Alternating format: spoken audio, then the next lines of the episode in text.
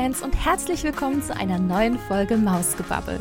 Hallo und willkommen zu Feenstaub und Mauseohren, dem Podcast zu allem rund ums Thema Disney. Ja, und willkommen zu unserer allerersten gemeinsamen Crossover-Episode. Yay! Juhu, also dein Intro wollte ich ja schon immer mal sprechen. Das war mir äh, ein großer Spaß. Ja, und es war echt an der Zeit. Also gefühlt, ich weiß nicht, schon längst vor Start meines Podcasts, jetzt vor, vor fast einem, äh, genau einem Jahr eigentlich. Und ja, vielleicht sogar schon ein bisschen länger. Also wir machen ja sowieso sehr viel, Jens. Ne? Ich Klar. bin ja ganz oft bei dir zu Gast und ich dachte mir auch schon so, ja, du warst jetzt auch bei Feenstab und Mauseohren schon ein paar Mal dabei, aber irgendwie das geht schon noch besser bei uns, oder?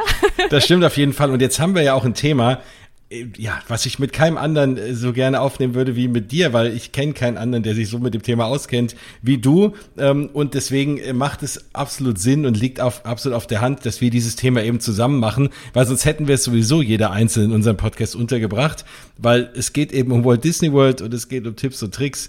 Und ja, das kann ich mir kein besseres Paar zum Besprechen als uns beide vorstellen. Oh, Dito. Jens, Dito. Und ihr habt es ja schon gehört von Jens. Ihr seht es auch auf der Podcast, ähm, auf dem Episodencover.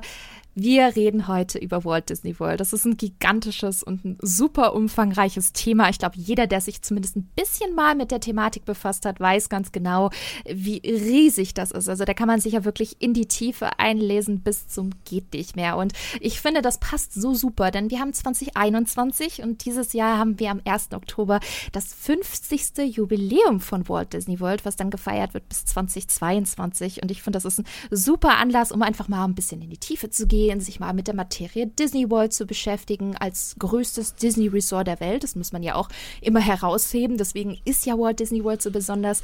Und eben auch, ja, weil Walt Disney World so viel zu bieten hat, nicht wahr, Jens? Absolut. Und jeder, der sich mal mit dem Thema Walt Disney World beschäftigt hat, der weiß eben, wie groß es ist und wie auch planungsintensiv das ist. Uns erreichen jetzt in den letzten Wochen, und das weiß ich, dass es uns beiden so geht, weil wir da viel im Austausch sind, unzählige Nachfragen zum Thema, wie plane ich denn das alles und wie komme ich dahin, weil jetzt, wie du schon eben sagtest, die beste Zeit ist eigentlich hinzufahren vom Datum her. Jetzt weiß man noch nicht, wann kommt man wieder hin, aber ähm, der, das Jubiläum wird ja noch eine ganze Weile gefeiert eben, ne? wie gesagt, bis 2022 und das ist eine sensationell schöne Zeit, um Walt Disney World zu besuchen, was immer schön ist, aber das noch ist noch schöner und das kann man halt nicht machen, wie Disneyland Paris, ich setze mich ins Auto, fahre mal hin, ich mhm. muss in der Regel fliegen und ich muss es einfach ein bisschen besser alles planen. Ja, genau. Also gerade diese Planung, da braucht man echt viel Vorbereitung. Also ich glaube, wir beide sprechen massiv aus Erfahrung. ich habe keine Ahnung, wie viele Stunden und Wochen und Monate ich schon insgesamt in meinem Leben in die Planung von Walt Disney World gesteckt habe. Also es ist, glaube ich, wenn man das mal zusammenrechnen würde, wahrscheinlich ein bisschen irre. Ich meine, ich liebe Reiseplanung. das muss man auch dazu sagen und ich kann mich da echt gut verlieren.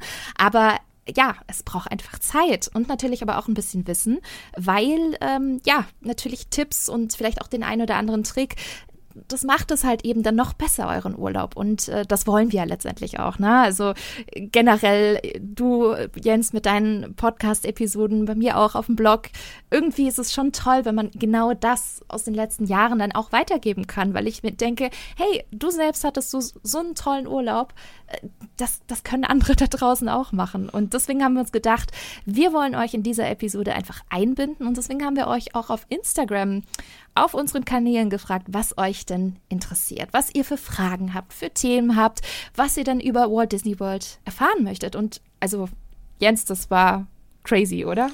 Massiv. Also da muss ich auch sagen, das hat uns echt ein bisschen umgehauen. Wir haben Fragen und wir haben hier so ein gemeinsames äh, Dokument, an dem wir arbeiten. Das ist seitenlang, ganz, ganz viele Seiten lang und wir könnten wirklich wahrscheinlich fünf, sechs, sieben Stunden äh, hier Sendung aufnehmen. Vielleicht wird es auch so viel. Wir schauen mal. Wir werden das Ganze ein bisschen unterteilen und äh, heute Teil euch präsentieren und dann in der Folge in ein paar Wochen nochmal die nächsten Fragen aufgreifen. Deswegen, wir müssen das Ganze, das Ganze einfach ein bisschen teilen, weil sonst wird es einfach zu lang. Ja, definitiv. Also ich freue mich schon drauf, vor allem, weil das bedeutet, dass äh, das nicht die letzte Crossover-Episode von uns beiden wird. das ist natürlich auch immer was Erfreuliches und natürlich für euch auch, weil wir versuchen, so viele Fragen wie nur möglich eben zu beantworten. Ja, bevor wir loslegen, noch so ein ganz kleiner Mini-Werbeblock dazwischen. Ähm, ihr kennt doch sicherlich den Podcast Radio Nukula. Wenn nicht, wird es Zeit, ihn nachzuholen. Ist wirklich ein ganz cooler Nerd-Podcast, wo es um alle möglichen Themen aus der Popkultur geht. Und die Jungs feiern Ende Juli sieben Jahre Radio Nukular. Wahnsinn. Also sieben Jahre für einen Podcast ist immer schon echt stark. Dicke Glückwünsche an der Stelle. Und ich darf hier etwas an der Stelle schon verraten, denn und da bin ich unglaublich aufgeregt. Ich habe die Ehre, in der großen Jubiläumsfolge als Gast dabei sein zu dürfen. Und wie und was kann ich leider noch nicht verraten. Aber hört unbedingt am 28. Juli rein. Und wenn ihr diese heutige Episode hören solltet, wir haben schon den 28. Juli, oder später dann auf zu Radio Nukula und reinhören, ich kann euch sagen, das wird mega und das wird großartig. Und äh, ja, ich freue mich auf jeden Fall, wenn ihr reinhört. So, genug geteasert. Ich habe jetzt richtig Lust auf einen richtig tollen, gemütlichen Gedankenausflug nach Walt Disney World. Du auch? Absolut. Ich habe hier eine Dose amerikanischer äh, Limonade stehen und äh, um mich einzustimmen und äh, die Temperatur passt heute draußen auch äh, nach Florida. Perfekt. Deswegen äh, ist das ein super Tag und äh, ich bin absolut in Stimmung über Walt Disney World zu reden, was ich ja immer bin, aber heute noch viel mehr und ja, vor allem wenn wir euch mitnehmen können gedanklich, dann freut's uns ja. Ach, toll. Also da, du bist ja perfekt ausgestattet. Ich habe hier leider gar nichts. Weiß ich nicht. Wasser. Egal, stay hydrated ist auch so ein Motto in Florida. Absolut. Also passt. passt definitiv. Deswegen, ihr da draußen lehnt euch zurück, denn heute stehen wir euch Rede und Antwort für eure großen Fragen rund um euren hoffentlich baldigen nächsten Urlaub in Walt Disney World in Florida.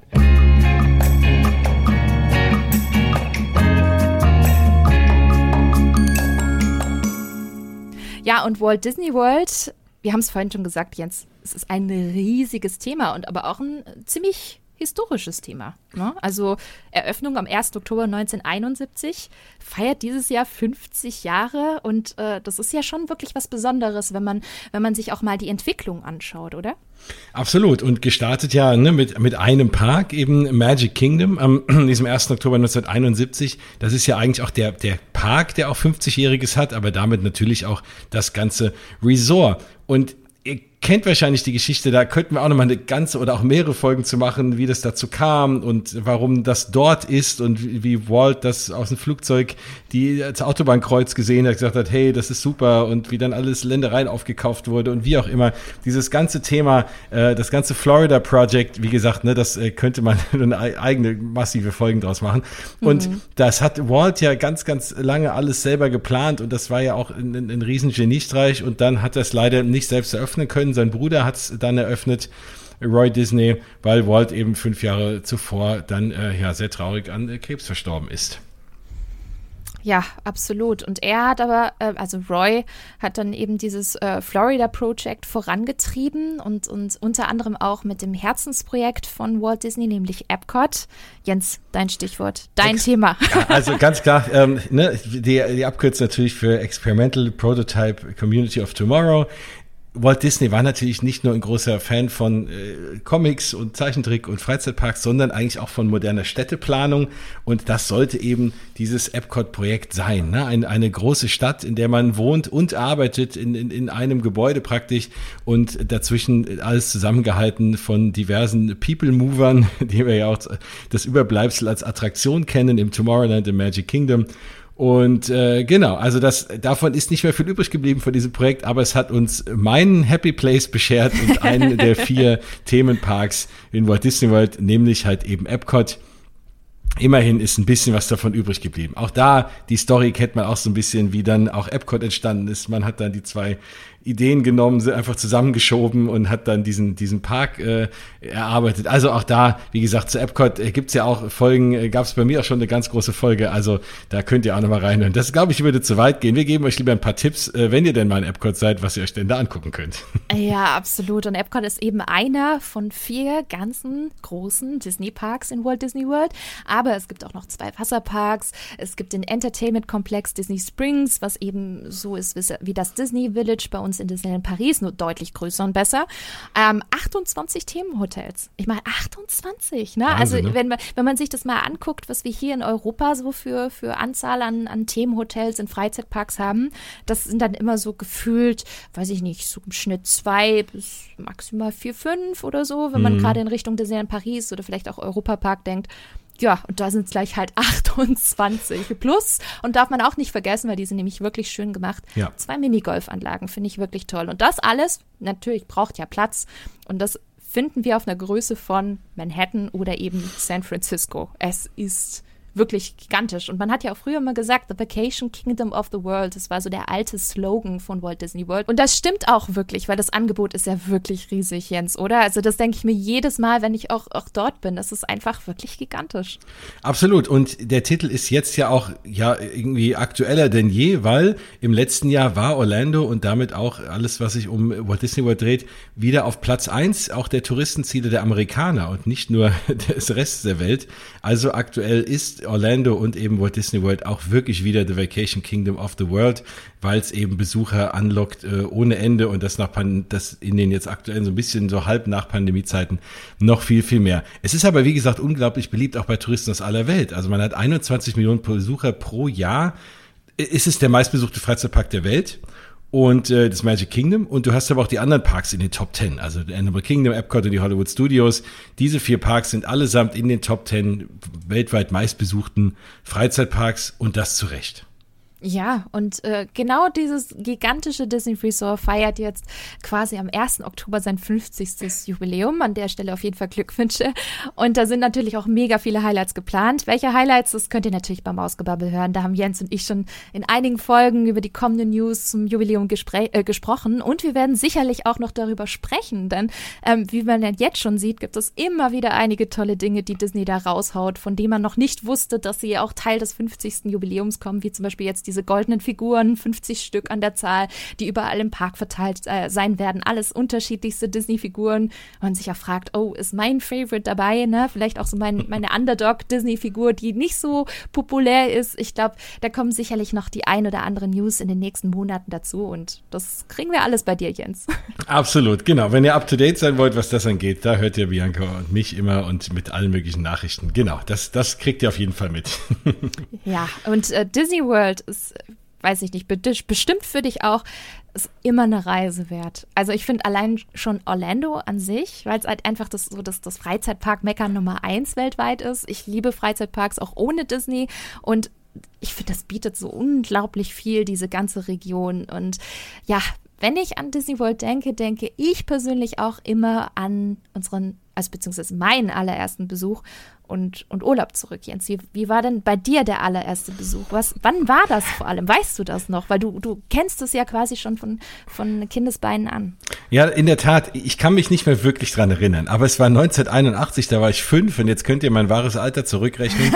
Das äh, war der erste Besuch ähm, in, in Walt Disney World und seitdem verging kein Jahr meines Lebens, in dem ich nicht dort war. Aber da für euch zur Einordnung, ich habe eben halt auch das äh, große Glück, Familie in Florida zu haben und, äh, und, und auch Airliner in der Familie äh, und das kombiniert, äh, dadurch schafft man das halt auch günstig fliegen zu können und halt eben dort Familie besuchen zu können und deswegen hatte ich das, das große Privileg und das war mir damals, war ich mir dessen nicht bewusst, aber jetzt mhm. so im Alter weiß man das zu schätzen, war ich wirklich jedes Jahr meines Lebens in Walt Disney World und deswegen würde ich es auch als meinen absoluten Heimatpark und eben ja für mich auch mein absoluter Happy Place bezeichnen. Wie war das denn bei dir? Ähm, bei mir, das, also ich, ich weiß es noch ganz genau, da war ich noch nicht so klein wie du, was ich einerseits schade finde. Ähm, aber ja, es war 2000, 2001, da war ich 14 und das war so, weiß ich nicht, in der Phase fand ich Freizeitparks wirklich mega toll und für mich war es seit dem Disney Club im ARD so eins der größten Bucketlist-Ziele, einmal nach Walt Disney World bzw. nach Orlando zu fliegen. Und äh, ja, wir haben da sehr drauf hingespart und dann 2001 war es dann soweit, wo wir gesagt haben, komm, wir machen jetzt zwei Wochen Orlando, damals auch mit LTU hingeflogen. Ne? Kennt jemand überhaupt noch diese Airline? Weiß-Rot, ähm, war ziemlich cool damals, war echt eine der besten. Traue ich so ein bisschen hinterher, muss ich sagen. Und äh, sind wir dann rübergeflogen nach Orlando, nonstop, ab Düsseldorf. Und äh, waren dort im International Drive, im Hotel, im, im, Holiday Inn. Das weiß ich noch. Das ist, oh Gott, auch die Hotelzimmer. Das war äh, damals doch eine ganz andere Optik, wirklich. Also mhm. 2001 müsst ihr euch vorstellen. Da sahen die Hotelzimmer noch nicht so fancy und schick aus wie, wie heute. Ähm, aber es war so was Besonderes. Und äh, ich habe mir auch damals als Kind schon gesagt, nee, also das, das muss ich noch mal machen. Und dann hat es ein bisschen gedauert und das zweite Mal war dann 2012 zum zum Ende meiner Masterarbeit, weil ich mir gesagt habe, hey, Bianca, gönn dir.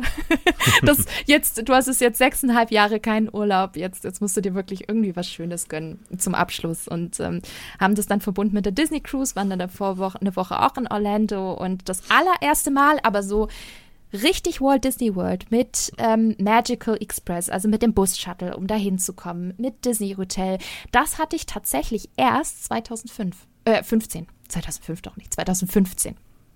Also es hat echt schon ein bisschen gedauert, bis ich dann gedacht habe, ah, lohnt sich denn das, ne? Disney World, die, äh, Disney World Hotel und äh, ich habe gelesen, einige stellen sich genau dieselben Fragen, deswegen musste ich ein bisschen schmunzeln, weil ich auch immer früher der Überzeugung war, ach, das lohnt sich nicht, der ganze Aufpreis, ne? man kennt sie auch schon zum Teil aus Paris und so, ähm, aber das war schon wirklich toll. Und ich weiß nicht, wie es dir geht, Jens, aber ich finde, das Schöne an Orlando ist, du weißt, was du bekommst. Du buchst diesen Urlaub und du weißt ganz genau, was du kriegst in puncto Qualität, in puncto Angebot. Und ich weiß nicht, das geht immer. Ich finde, Orlando geht einfach immer. Du möchtest immer und immer wieder kommen.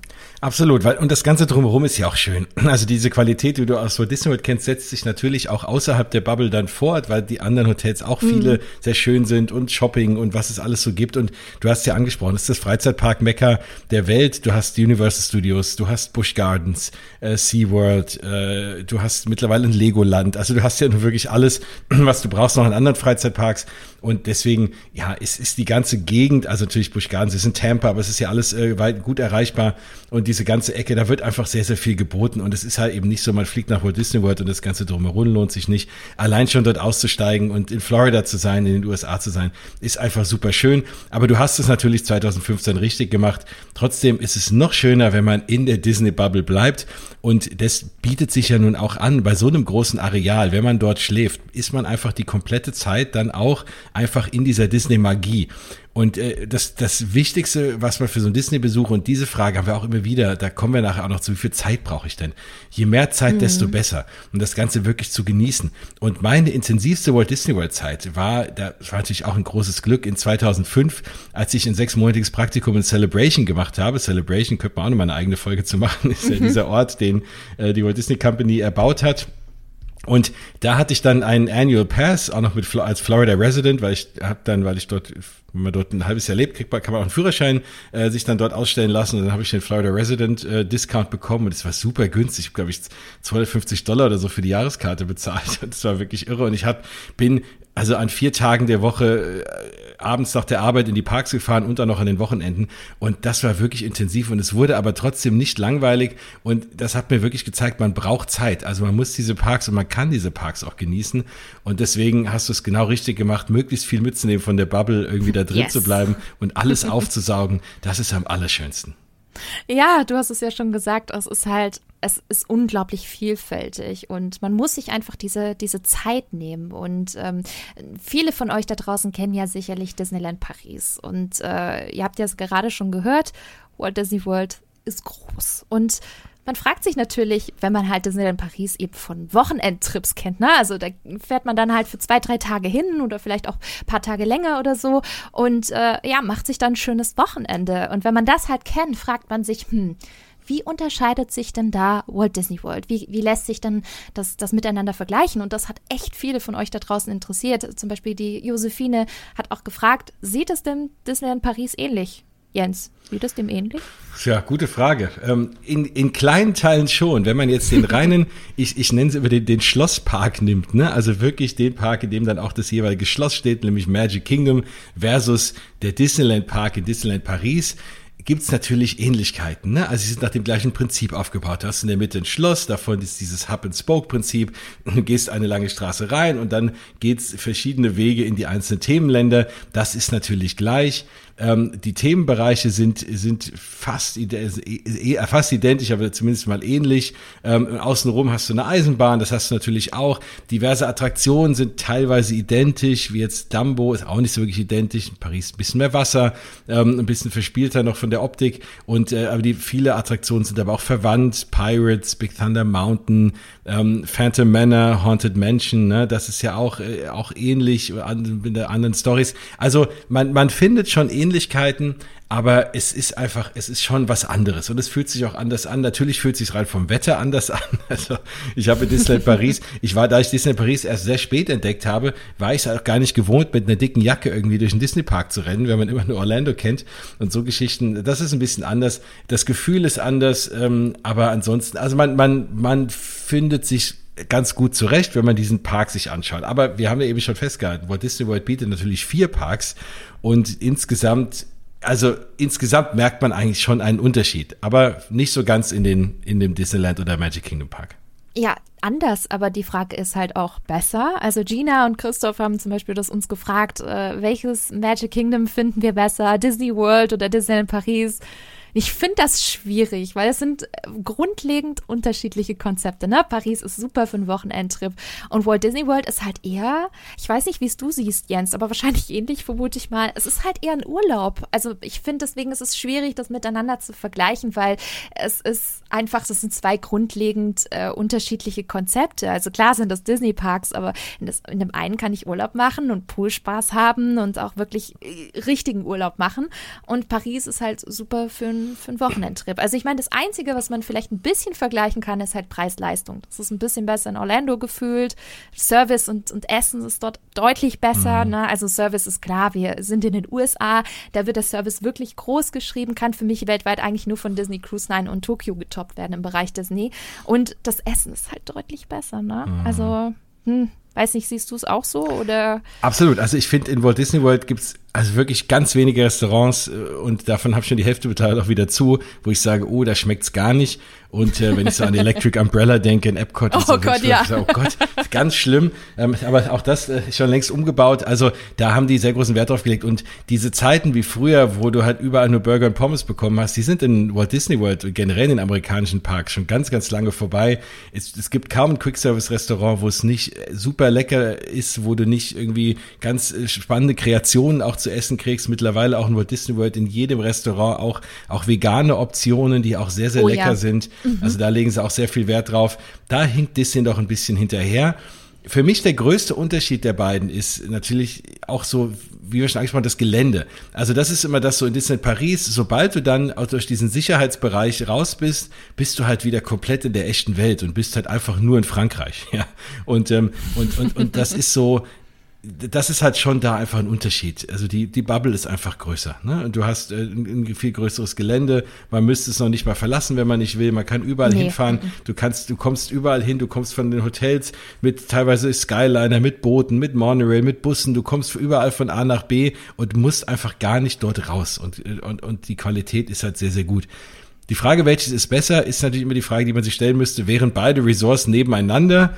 Würde ich wahrscheinlich eher nach Walt Disney World fahren. So, aber äh, ich würde trotzdem auch hier und da mal in den Disneyland Park nach Disneyland Paris fahren. Ich würde auch hier und da sogar mal in die Studios fahren. Also jeder Park mhm. hat seine schönen Ecken, hat seine Attraktionen, die es woanders nicht gibt oder die vielleicht auch in Paris besser sind. Deswegen, es stimmt schon, es ist schwer zu sagen. Ja. Ja, unterschreibe ich voll und ganz. Ich glaube, der einzige Punkt, wo ich sage, da ist Disneyland Paris deutlich besser aufgestellt, ist, wenn ihr Shows liebt und Entertainment, das kann, abgesehen mal von den Abendshows, in meinen Augen Disneyland Paris gerade besser. Also gerade die, die Castle-Shows zu den einzelnen Seasons, wie jetzt zum Beispiel zu ähm, hier Jungle Book und, und Lion King Season, das war qualitativ deutlich besser als all das, was gerade in Orlando angeboten wird. Und äh, da muss ich sagen, da hat Paris die Nase vorn, aber beim Rest, Jens, gebe ich dir komplett recht. Also gerade Service Service, äh, Essen und natürlich dieses, dieses tolle Gesamtkonzept. Und ähm, klar, auch bei, bei Disney ist richtig ikonisch in jedem Disney-Park, vor allem in den Schlossparks, das Schloss. Und auch da äh, kam die Frage von äh, EP, ich hoffe, ich spreche es richtig aus, EP Büb. ähm, wie findet ihr das Schloss im Gegensatz zu anderen Disney-Schlössern? Und ich finde, Jens, korrigiere mich, aber das ist so eine Gretchenfrage. Ich glaube, das, das äh, wird jeder unterschiedlich beantworten, weil jeder so einen anderen Geschmack hat. Ich kenne so viele unterschiedliche Meinungen. Äh, wie, wie, ist es, wie ist es bei dir? Naja, das Schloss ist ja ein sehr emotionales Thema. Ne? Ähm, oh ja. Klar, rein optisch ist natürlich das Schloss in Paris irgendwie ne, von Farben her und so ein bisschen äh, mehr rosa und irgendwie schön, ein bisschen verspielter. Ist schon schön mein Schloss ist aber trotzdem mein Lieblingsschloss, das Cinderella Castle, weil es einfach riesengroß ist. Ne? Du siehst es von stimmt. überall und mhm. es ist einfach so wirklich nochmal so, so, eine, so eine Ikone. Ne? Teilweise aus den Attraktionen, irgendwelche Achterbahnen, Co-Fest, überall siehst du das halt. Und das ist einfach, und ich finde es halt schön. Und es ist eben halt, weil es mein Herzenspark ist, ist es vielleicht auch einfach emotional so, dass, es, dass es mir einfach lieber ist. Ähm, und äh, ja, das Einzige, was ich schade finde am Cinderella Castle, ist, dass ich äh, nie schaffen werde, einmal drin zu übernachten, weil es gibt ja dieses sagen umwobene Apartment oben drin. Da hat Disney im Übrigen, wenn ihr Disney auf TikTok folgt, äh, neulich mal eine kleine Roomtour gemacht und das ist schon sehr, sehr cool. Aber mhm. da muss so prominent werden wir, glaube ich, hier nie mehr werden oder reicht, dass wir da mal schlafen können. Aber das ist der einzige Nachteil an dem Schloss. Aber ich finde es auf jeden Fall schöner. Aber ich glaube, das ist so ein Thema, das sehen wir beide ein bisschen unterschiedlich, oder? Ja, also wo ich komplett bei dir bin, ist ich finde es auch großartig, dass es so groß ist. Also ich werde es, glaube ich, nie vergessen, das erste Mal im Magic Kingdom zu sein. Ähm, und dann quasi auch dieses, wie in Disneyland Paris auch und in anderen Disney-Parks, aber vor allem auch in Paris, da macht man ja so einen kleinen Schlenker, ne, direkt zu Beginn der Main Street. Und dann blickt man um die Ecke und dann sieht man das Schloss. Und ich finde, das ist viel, viel massiver in Orlando, weil das kickt richtig rein. Das ist so richtig in your face. Ganz, ganz schlimm. Also noch schlimmer ist es in Shanghai, weil das, das gibt dir einen richtigen Faustschlag ins Gesicht von der, von der massiven Größe. Aber ich finde Orlando schon sehr, sehr beeindruckend. Das, da, da bin ich vollkommen bei dir. Und es ist, ich finde das, klassischste Disney-Schloss insofern, dass es noch am meisten dem Disney-Schloss aus, dem, aus den Disney-Filmen im Intro matcht. Mhm. Na, also ich finde, das kommt dem absolut am, am nächsten. Und deswegen ist es, ich glaube, wenn mich jemand fragen würde, was ist denn für dich das Disney-Schloss, würde ich sagen, auf jeden Fall Cinderella Castle, also Orlando und Tokio, weil die sind ja fast baugleich. Ähm, aber persönliche Meinung, ich mag Paris mehr, weil es irgendwie so, filigraner ist und, ein bisschen detaillierter und ein bisschen ja romantisierter. Ich weiß nicht, ich mag das irgendwie gerne und deswegen ja, aber das ist das ist pure Geschmackssache, wie du schon gesagt hast. Ne? Mir, mir ist erst aufgefallen, wie sehr mir auch die Größe des Cinderella Castle äh, gefällt, nachdem ich da mal in Anaheim war und man einfach mal das originale Schloss sieht und man sich fragt, ja. wo ist denn hier das Schloss? das, ja, wo ist das es ist so klein, also im Vergleich, äh, dass äh, ja, also deswegen ne, habe ich gedacht, oh Gott, ja, da habe ich erst mal gemerkt, wie sehr mir doch ein großes großes Schloss fehlt. Ja, das stimmt. Aber ich hoffe gerade in Anaheim, dass sie die Finger vom Schloss äh, lassen. Im Gegensatz zu Hongkong, da haben sie ja auch das originale Schlossdesign von Anaheim ursprünglich gehabt und haben ein neues draus gemacht. Und da würde ich mir zum Beispiel wünschen, ey Leute, bitte Finger weg. Das ist das originale Schloss. Es ist von 55. Es ist so klein, wie es ist. Aber es ist halt eben das ja, Dornröschenschloss in Anaheim. Also ich möchte nicht, dass sie da das irgendwie größer machen, vor allem Nein, künstlich. das passt da schon hin. Vor allem ja. haben sie da überhaupt keinen Platz. Nee, absolut. Ja, was kann sich denn das Disneyland Paris noch abschauen? Die Frage hat sich auch MIK, Gott, ich, MIK wahrscheinlich, ähm, gestellt. Ähm, ja, Jens, was können die sich dann noch abschauen? Einiges, oder? Ja, also vieles haben wir eben schon gesagt. Ne? Das äh, ganze Thema Essen ist äh, ein ganz großes Thema. Das kann sich Disney Paris absolut abschauen, wobei wir schon das Gefühl haben, dass es besser wird. Also da hoffe ich mal auf die kommenden Jahre. Da wird es ja jetzt auch mit dem äh, mit der PIM Test Kitchen ähm, im, mhm. im äh, im Avengers äh, Campus da ein bisschen was tun, äh, wenn sie da das gleiche Essen wie in den USA Ach, haben. Also da, da in Restaurants mich. tut sich manchmal äh, mittlerweile auch relativ viel. Aber äh, deswegen da nochmal äh, Biankes Folge über das Hotel New York euch anhören, äh, weil da ist auch, wird aus Essen so ein bisschen beschrieben und da ist auch, es ist schon mal was ganz anderes. Also da sind sie auf einem guten Weg in Paris, das können sie aus meiner Sicht äh, abschauen. Was sie sich aus meiner Sicht wirklich mal klauen sollten oder zumindest mal anlehnen, sind diese schönen Events, die man gerade aus Epcot kennt. Weil Disney Paris hat natürlich schon über das Jahr die eine oder andere Season, die gefeiert wird, dass man sagt, hey, da lohnt sich dann doch öfter mal im Jahr hinzufahren. Aber gerade dieses, diese Seasons, gerade das Thema Food and Wine. Äh, Epcot ist ja sehr, sehr erfolgreich gewesen letzten Jahr mit ihrem äh, Food and Wine Festival mhm. und mittlerweile gibt's ja das ganze Jahr über alle möglichen Festivals, Flower and Garden Festivals und wie sie alle heißen, äh, Festival of the Arts und dies alles immer äh, gespickt mit ganz, ganz vielen Essensbuden, mit Essen aus aller Welt, kleine Portionen, relativ teuer, aber gerade noch erträglich und alles super lecker und man kann sich mhm. da wunderbar durchsnacken durch alle super leckeren äh, Gerichte aus der ganzen Welt und alle in einer sehr hohen Qualität.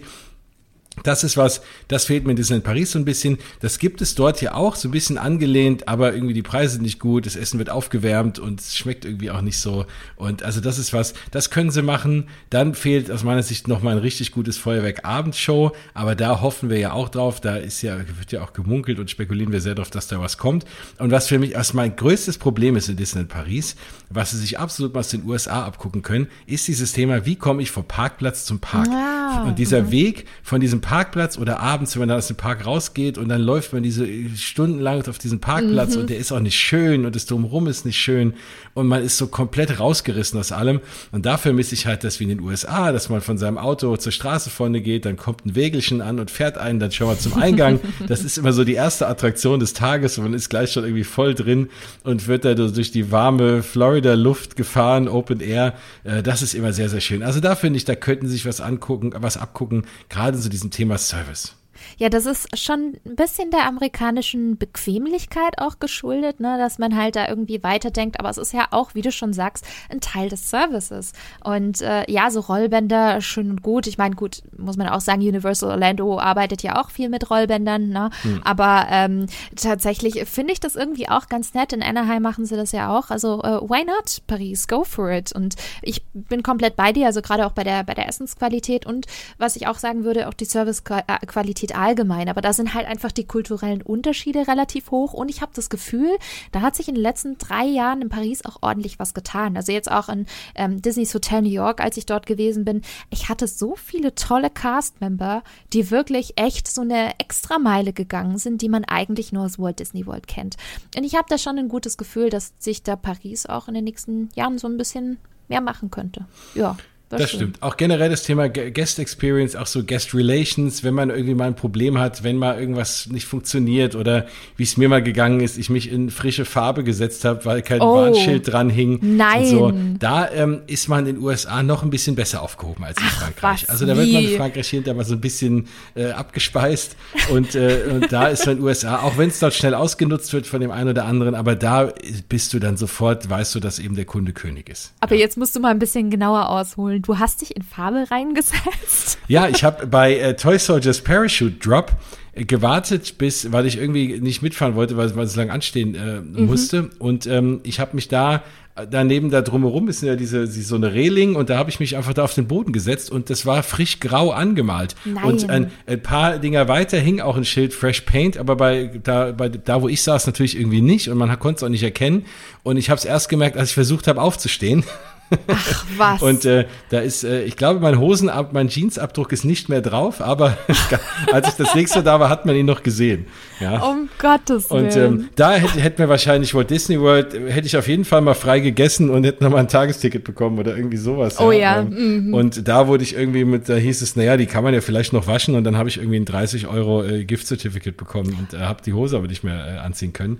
Mhm. Und ähm, das war, das sind so die Unterschiede, ne? Da drehen sich natürlich die Amerikaner und das ist halt auch was, was, was man überall spürt. Und das ist schon dieser kulturelle Unterschied, von dem du sprichst, ne? Dieses, gerade dieses Thema Kundenerlebnis. Ja. Aber ein großer Unterschied, der jetzt nicht unbedingt äh, positiv oder negativ ausgelegt werden kann, ähm, ist vor allem eben die Größe der Parks, wenn man sich das eben anschaut, Orlando versus, versus Paris.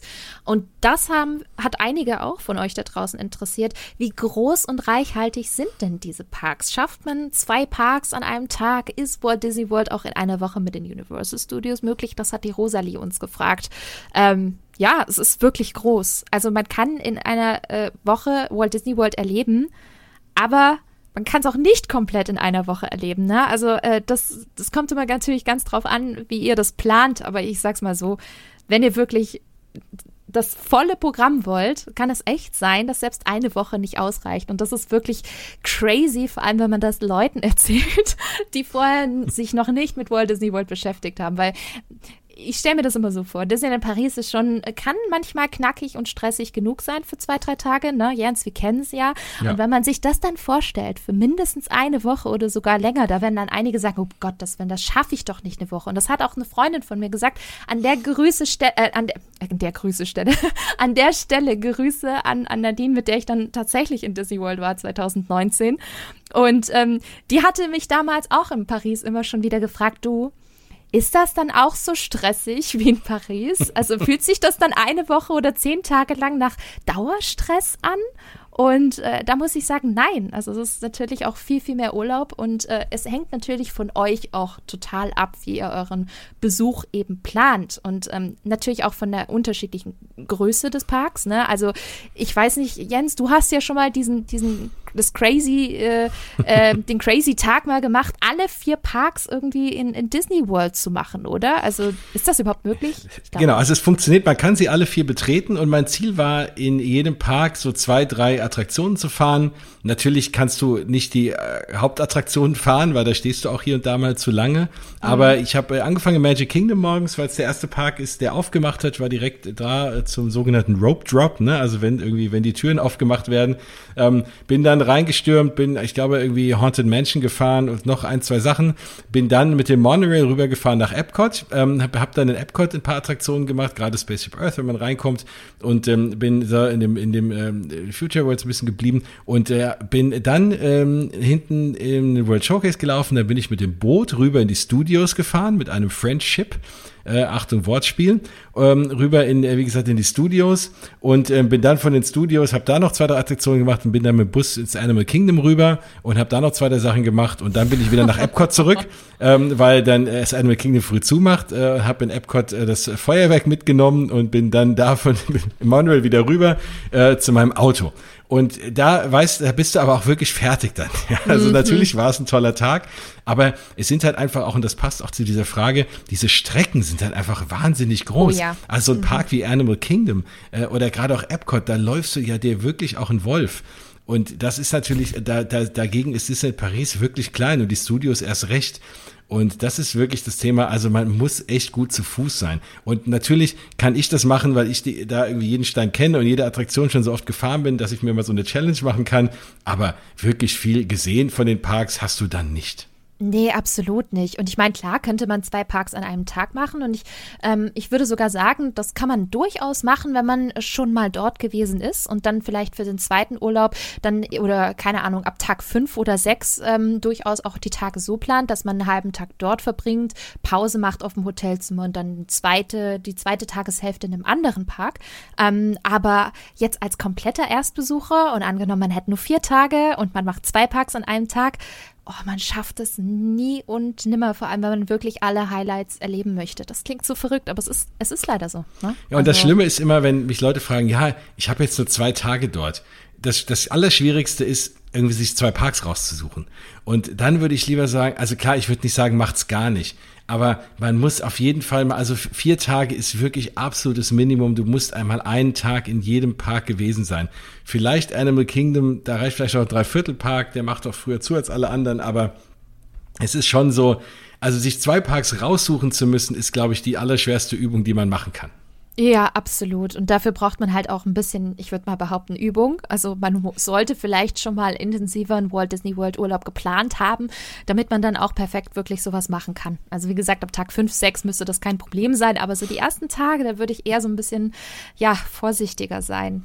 Absolut. Ähm, die Frage war ja auch, ist Walt Disney World in einer Woche mit den Universal Studios möglich? Wenn man das so macht, dass man sagt, okay, mhm. Minimalziel, vier Tage, jeder Tag ein Park in Walt Disney World und dann noch zwei, also ein Zwei-Tages-Ticket Universal da auf jeden Fall auch ein Parkhopper-Ticket nehmen. Das geht. Da, genau, das funktioniert. Ähm, dann warst du noch nicht in Volcano Bay, ist natürlich nur ein Wasserpark. Universal würde behaupten, nein, ist ein dritter Themenpark. Also wenn man den auch noch dranhängt, dann bist du bei sieben Tagen und dann hast du in einer Woche, hast du das geschafft. Aber du hast dann gerade so alles gesehen und vielleicht hier und da noch nicht mal die Highlights, weil da kommen wir auch noch zu. Es gibt zum Beispiel Attraktionen, da musst du sogar Glück haben, ob du die an dem Tag fahren kannst mhm. oder nicht. Wenn ich das Thema Boarding Group ähm, in für Rise to Resistance mir anschaue, wenn du nur einen Park, einen Tag für diesen Park geplant hast, kriegst du an dem Tag keine Boarding, äh, kein Boarding Pass und keine Boarding Group, dann kann es passieren, dass du die äh, wahrscheinlich beste Attraktion weltweit äh, gar nicht fahren kannst, obwohl du in dem Park warst, weil ja. du nicht an dem nächsten Tag nochmal probieren kannst. Und mhm. das, das, da gibt es auch andere Attraktionen. Manchmal ist auch was kaputt und dann kann man was nicht fahren. Also auch das ist so ein Thema. Deswegen lieber Zeit mitbringen und Ruhe und äh, gutes Schuhwerk. Ja, absolut. Das hast du sehr, sehr schön zusammengefasst. Jetzt die Flower Hunting hatte mir geschrieben, würdest du zustimmen, dass es sich für Nicht-Amis nicht lohnt, weil zu weit weg, zu teuer, interessante Frage, aber ich weiß nicht, aber ich finde, es lohnt sich gerade für Nicht-Amis, weil Walt Disney World einfach was ganz Besonderes ist. Wir haben so ein, ich sag's jetzt mal, Entertainment-Komplex äh, nicht in Europa. Es gibt in meinen Augen absolut nichts Vergleichbares und das ist so ein bisschen Next Level. Also ich kann mich noch an meinen ersten Besuch erinnern, 2001 mit 13 oder 14, wo ich dann dort war und äh, dachte, wow, das ist jetzt plötzlich wirklich State of the Art. Das ist Next Level. Warum haben wir dann sowas nicht bei uns? Und gerade diesen Wow-Effekt hat man tatsächlich aktuell noch, wenn man jetzt zum Beispiel nach, nach Asien reist oder eben ähm, nach, nach Florida beziehungsweise auch nach Kalifornien. Und deswegen glaube ich schon, dass es sich lohnt, weil es auch so eine, ja, so, so, so ein übergroßes Erlebnis ist, so eine Once-in-a-Lifetime-Experience, wenn man es jetzt nur einmal machen möchte, nicht so wie wir dies immer wieder tun, aber es ist schon irgendwie was ganz Besonderes, weil es halt auch so weit weg ist, weil es einmaliges, äh, weil es ein einmaliges Konzept ist und äh, ja, zu teuer, ich glaube, da kommen wir nachher noch drauf, Jens, ne? Also finde ich jetzt zum Beispiel eher nicht, wenn man gut spart und das auch mit Paris vergleicht, oder? Absolut. Und du hast natürlich äh, auch so den Vorteil, dass du halt, also klar, eben wir fahren halt nicht nur nach Walt Disney World, sondern unser eins macht natürlich dann auch einen richtigen Urlaub draus. Und das ist eben der große Unterschied.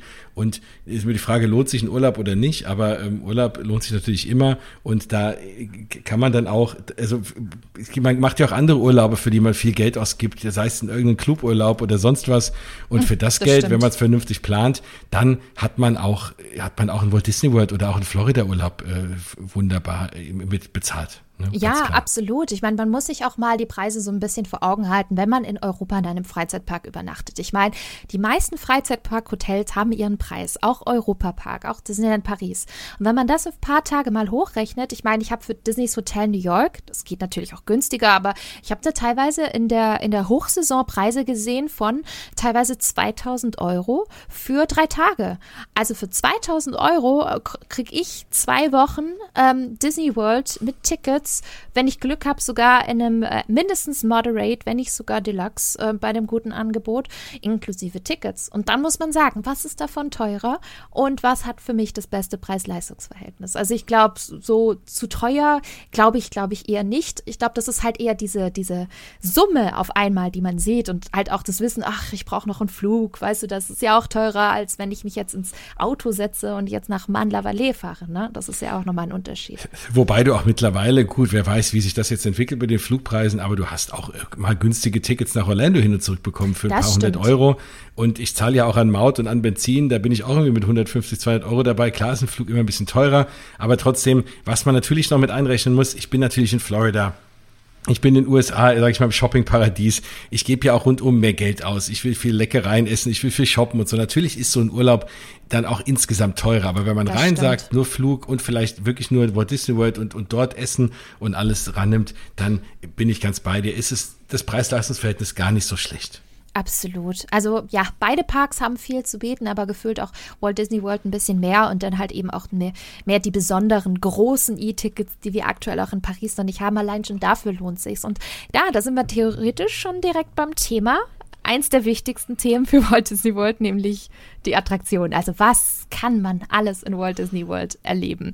Und das ist für mich immer das absolute Herzstück der Disney Parks und auch der Grund, warum ich immer und immer und immer wieder nach äh, Walt Disney World, aber auch nach Tokio oder so möchte, weil halt einfach diese, diese Attraktionen so besonders äh, sind und man auch immer wieder exklusive Attraktionen hat, die es eben nur dort gibt. Und deswegen äh, zieht es einen natürlich auch immer wieder hin, weil es so toll war und dann will man es eben nochmal erleben. Und das kann Walt Disney World wirklich wunderbar.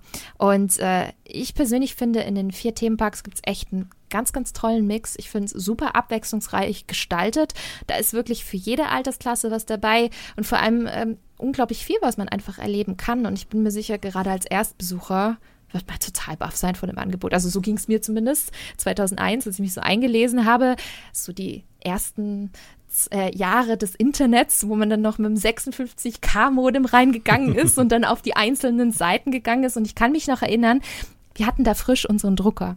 Und ich habe ähm, keinen Reiseführer, weil das war auch damals auch die Zeit, wo man sich wirklich ähm, ausgedruckte Reiseführer auch richtig gekauft hat.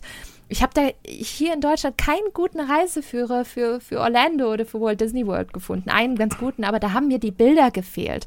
Und dann habe ich die einfach selber ausgedruckt tatsächlich. Ich habe die alle runtergespeichert von den Webseiten und habe die auf unterschiedlichen Seiten dann ausgedruckt und habe dann so quasi meinen Mini-Reiseführer gehabt. Aber du hast damals schon alles richtig gemacht, weil was wir am Anfang gesagt haben, Walt Disney World heißt einfach Plan, Plan, Plan. Ja. Ähm, sonst hat man nicht so einen guten äh, Trip wie, äh, ja, wenn man halt plant. Ne? also, und insofern kann ich vorhin ganz verstehen, da hast du absolut alles richtig gemacht. Und was du eben ansprachst, ist auch ein ganz, ganz großer Punkt.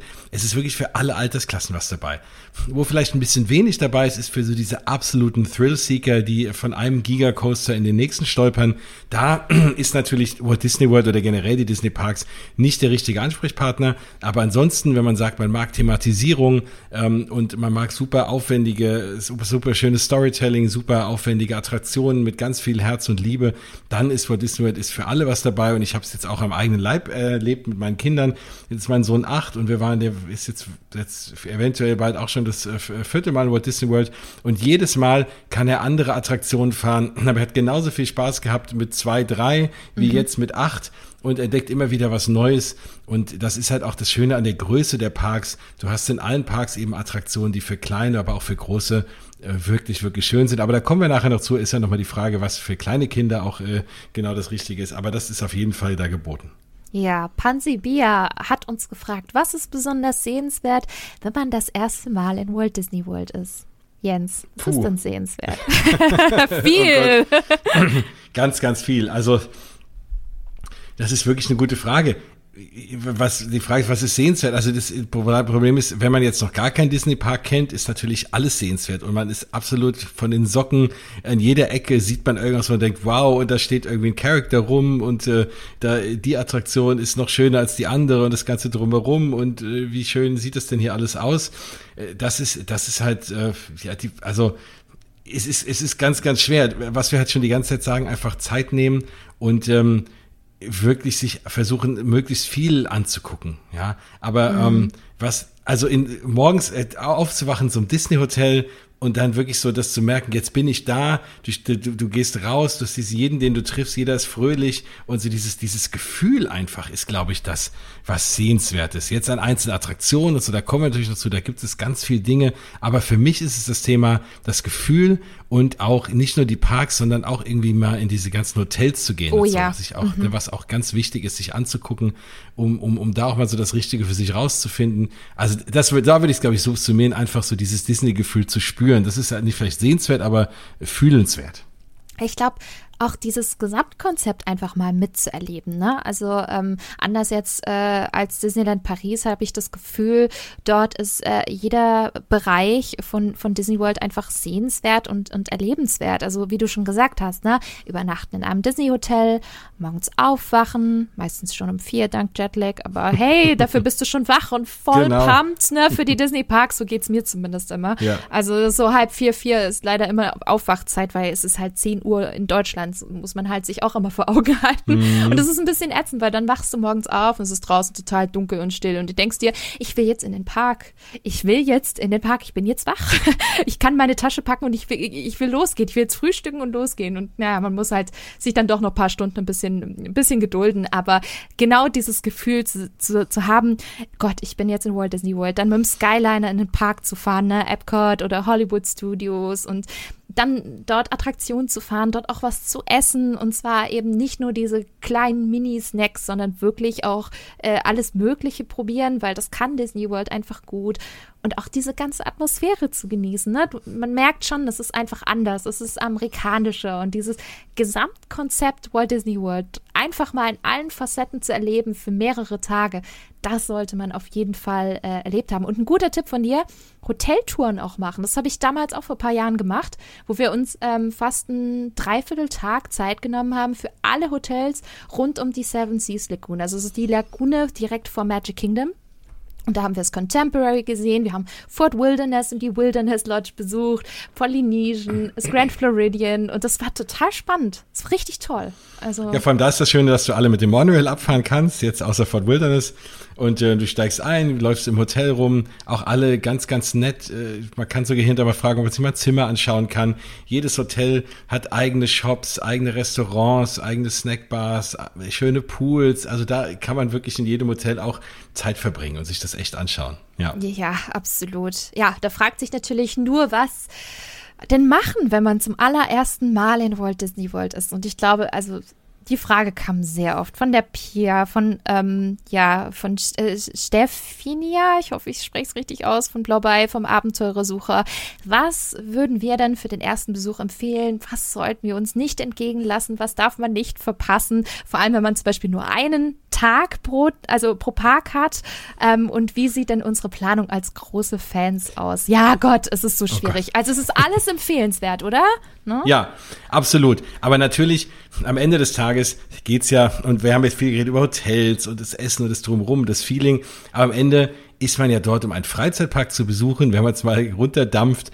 Und eben jeder dieser vier Freizeitparks hat natürlich absolute Highlights in Attraktionen. Es gibt natürlich ganz viele Attraktionen, aber natürlich, wenn wir mal sagen, man fährt dorthin, es gibt eben Dinge, die muss man einfach gesehen haben. Die sind teilweise einmalig irgendwie nur da und ähm, das sind eben so die, die Haupt, die Highlights so. Und yes, das sind am Ende komm. des Tages Attraktionen. Sag's, sag's. Und das ist natürlich äh, ab, aktuell aus meiner Sicht, und ich habe mir noch keinem geredet, der es gefahren ist, der es anders sieht, so eine Attraktion wie Rise of the Resistance, yes. die vor zwei Jahren aufgemacht hat. Ich muss es sagen, ähm, das hat ein bisschen mein Leben verändert, seitdem ich das gefahren bin. Äh, stinkt alles andere ab. Nein, alle, also viele Attraktionen sind auch noch schön, aber das ist halt einfach so eine Attraktion. Das ist einfach ein Erlebnis, paar 20 Minuten lang, dieses gesamte Geschichte und, und das ist einfach was, was es vorher noch nie gab und was es wahrscheinlich so schnell nie mehr geben wird. Das sind so Attraktionen. Allein mhm. dafür würde man sagen, da lohnt es sich dahin zu fliegen mhm. und da ein Ticket zu kaufen, um das einmal mitzumachen. Also mir kamen die Tränen hinterher, weil man so überwältigt ist und mhm. weil man so mhm. rausgerissen wird aus der Realität und, und so. Also das, das ist ja das, was man da auch will. Man, man vergisst ja alles um sich rum. Und das zeichnet ja auch mhm. Disney Parks aus. Es läuft überall Musik. Es ist ja alles so gebaut, dass du, gerade auch wenn du in den Park reinkommst, immer erstmal durch so kleine Tunnels, damit du mal so ein bisschen desensibilisiert wirst und dann die volle Ladung Schloss und Umgebung bekommst. Und so sind eben diese Attraktionen auch aufgebaut. Und du wirst einfach, du kannst mal alles vergessen um dich herum und das genießen. Und das eben halt besonders in diesen großen Attraktionen, also diese sogenannten E-Ticket-Attraktionen. Und da könnte man jetzt viele auflisten. Natürlich Rise to Resistance in den äh, Hollywood Studios. Da kommen wir auch gleich noch zu, was ich machen muss, um das überhaupt äh, erleben zu dürfen. Aber auch den Tower of Terror zum Beispiel, ne, der dort auch steht, der auch nochmal schöner ist, den kennt ihr vielleicht aus Paris. Da gibt es auch ein bisschen Unterschiede. Paris ist jetzt auch wieder ganz anders mit der neuen Storyline. In, äh, in, in Orlando hast du noch so eine kleinen, so einen kleinen Dark Ride mit dabei. Also da fährt, bist du nicht an dem Schacht, fährst hoch und runter, du fährst noch ein bisschen vorwärts. Auch super schön. Aber auch Epcot hat seine Highlights. Spaceship Earth, eine yes. meiner absoluten Lieblingsattraktionen. Dann auch Frozen Ever After, wo ich so ein bisschen zweischneidig äh, diese Attraktion sehe, weil ich das Original noch vermisse. Aber auch was Animatronics angeht, ganz, ganz schön gemachte Attraktion. Soarin. Dann natürlich ein riesen Highlight Flight of Passage, mhm. auch eine Attraktion. Die erste Attraktion, für die ich mich freiwillig drei Stunden angestellt habe, um sie nochmal fahren zu dürfen, weil es ein absoluter Wahnsinn auch mhm. ist, wie, wie schön und wo auch immer den Leuten regelmäßig, wenn man rausgeht, sieht man Leuten, die einfach Tränen in den Augen haben, weil es so wahnsinnig schön ist. Dito, Dito. Das ging mir auch so. Mhm. Ähm, und äh, auch dann im Animal, Animal Kingdom, Expedition Everest, äh, Kilimanjaro Safaris, aber auch in Sachen wie Haunted Mansion, ähm, aber auch Toy Story Mania, Seven Dwarfs Mine Train. Also es gibt einfach echt ganz, ganz viele Highlights. Und wenn man wirklich sagt, was muss man gesehen haben, diese Top-Attraktion muss man sehen. Aber um die sehen zu können, muss man viel Zeit mitbringen oder gute Planung. Ich habe mich gefreut, dass du direkt zu Beginn Rise of the Resistance gesagt hast. Da die Leute, die jetzt das noch nicht gehört haben, aber gefühlt ist es schon fast ein kleiner Running Gag, dass der Jens es egal wie, egal wie, es gefühlt in jeder Folge in jeder Episode, egal ob jetzt meiner oder dein Podcast, Jens, es rein, es wirklich rein, äh, es schafft reinzuschmuggeln. Es passt ähm, doch immer. Rise of the Resistance zu droppen. Und jedes Mal, wenn er es droppt oder kurz davor ist, dann so, hey Jens, komm, komm, jetzt kommt's. Rise of the Resistance. Ich und ich bin so traurig, dass so du es noch nicht erleben durftest. Und ich freue mich einfach so wahnsinnig. Und Kommt für jeden noch. von euch da draußen, dieses, weil, weil ich dieses Gefühl kenne, wenn man das zum ersten Mal fährt. Und das war einfach eines der schönsten Gefühle, glaube ich, meines Lebens, ähm, da, das zu erleben. Und das, und das, das gönne ich einfach jedem von euch da draußen. Das muss man mitmachen. Und Bianca, du hast noch die Sprachnachricht wahrscheinlich, die ich dir damals danach Tränen ja. geschickt habe. Ja, und, und, ich. und ich möchte einfach, dass ich freue mich, wenn du es auch mal erlebst und die alle da draußen. Das ist, das ist allein, wie gesagt, schon die Reise wert. Absolut. Und ich denke auch ähm, an, an andere Sprachnachrichten äh, von dem lieben äh, Flo. An der Stelle ja. ganz liebe Grüße auch. Ähm, war auch schon ein paar Mal zu Gast als Rainbow Mickey Runner. Und äh, auch er hat äh, mir eine sehr emotionale Sprachnachricht geschickt. Und äh, er ist nicht der größte Star Wars-Fan, was ja auch sehr für die Attraktion und auch für die Größe und für die Überwältigung spricht, die man quasi direkt, direkt erlebt.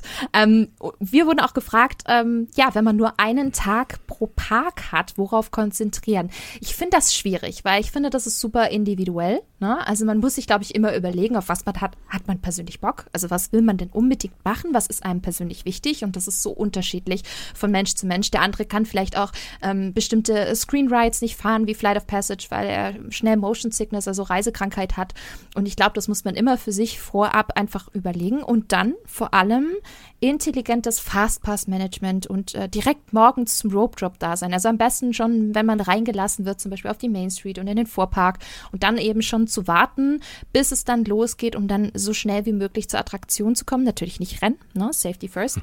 aber ähm, ja, dass man da direkt zu Beginn dabei ist und wirklich das meiste aus dem Tag rausholen kann. Und ganz wichtig, Erwartungsmanagement, wenn man wirklich nur einen Tag hat, konzentriert euch auf die Highlights und ähm, seid nicht traurig, wenn ihr was vielleicht nicht schaffen könntet. Also das, das ist durchaus mal, mal möglich. Und dann ganz, ganz wichtig auch Extra Magic Hours vielleicht nutzen und dann halt auch vielleicht das ein oder andere Morning- und Evening-Events. Da gibt es ja einige jetzt auch während Corona, was sie jetzt äh, gemacht haben, die es zuvor auch schon gab, die, die After Hours, ne? Mhm. Absolut. Also es gibt hier und da auch noch Events, die auch nochmal dann teilweise extra Geld kosten. Aber wenn man sagt, mir ist die Zeit jetzt wichtiger als das Geld, weil ich will jetzt keine Woche da verbringen, sondern ich will noch ein bisschen eine Rundfahrt machen durch Florida und dann zahle ich lieber ein bisschen mehr, dann gibt es auch nochmal so, ja, sogenannte äh, Evening Events, teilweise auch Morning Events, auch im Magic Kingdom, wo man noch früher reingelassen wird, teilweise dann auch mit Essen dabei und kann dann schon die Hauptattraktion einfach wegfahren. Und dann sollte man einfach schon mal gucken, wenn man, wie gesagt, für jeden Park nur einen Tag hat, echt morgens als erster rein, abends als letzter raus. Das Schöne ist, in den USA, die Parks haben auch in der Regel sehr viel länger auf als jetzt Disneyland Paris. Also Magic Kingdom hat teilweise ne, auch bis nach Mitternacht auf und ähm, es gibt nichts Schönes als so einen lauwarmen Florida-Abend und vor allem im Dunkeln ist sowieso die Parks nochmal viel schöner, oh, wenn alles ja, beleuchtet ist. Also das auf jeden Fall auch ein Tipp. Auch wenn ihr müde seid, wartet einfach, bis es dunkel wird. Es wird in Florida so in der Regel früher dunkel als in Deutschland. Es ist immer mhm. gefühlt von jetzt auf gleich dunkel.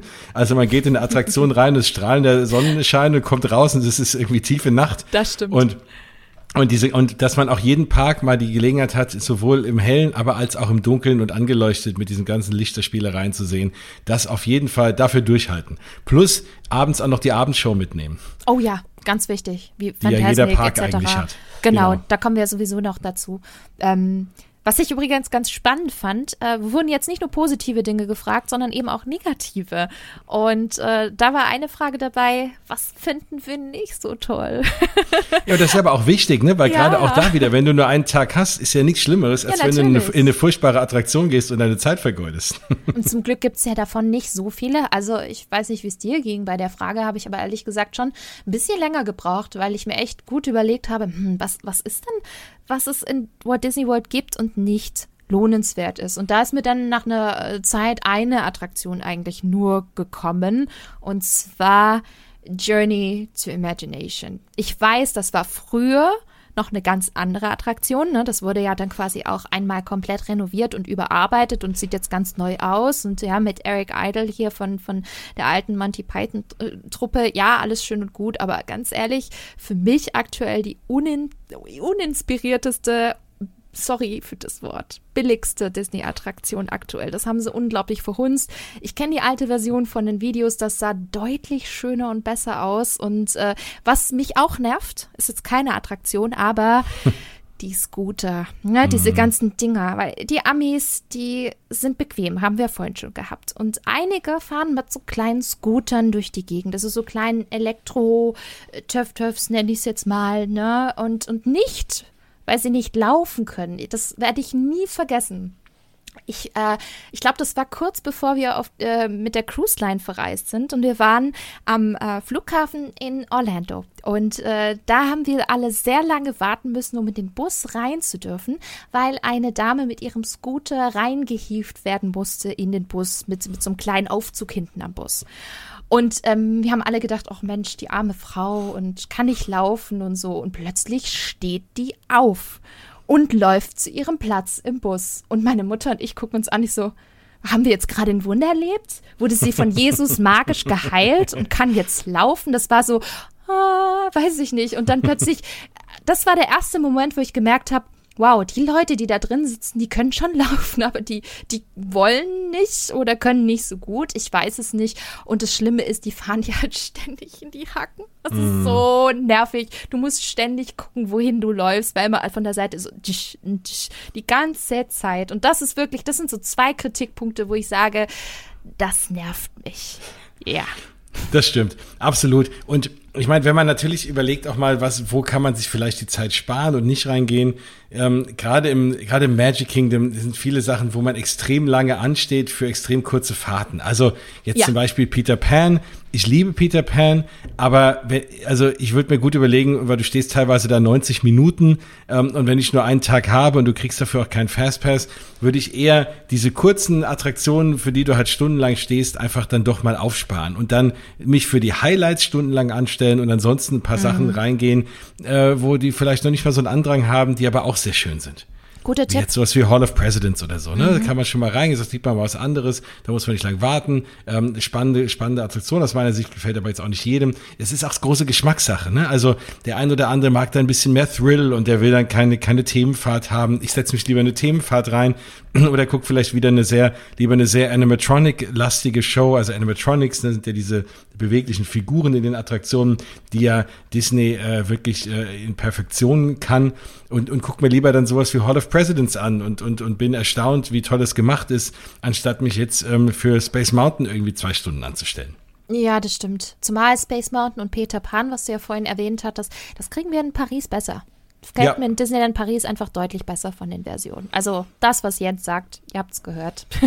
Und das, was Bianca sagt. Sehr gut. Dann gab es noch eine Frage von Kilaha. Welchen Park sollte man unbedingt besuchen? Ja, also es gibt irgendwie gefühlt aktuell keinen wirklichen Park, wo ich sage, auf den kannst du bitte komplett verzichten. Ich finde, alle vier großen Parks sind einfach sehenswert. Also mein absoluter Lieblingspark ist Disneys Animal Kingdom. Ähm, Hollywood Studios lohnt sich zum Beispiel wegen Star Wars Galaxy's Edge oder Tower of Terror. Ich finde, Epcot lohnt sich mindestens schon für, äh, ja, für, für das Flair und auch für Spaceship Earth, bin ich auch ganz ehrlich. Und auch diese Nostalgie, die dahinter steckt, auch Sorin.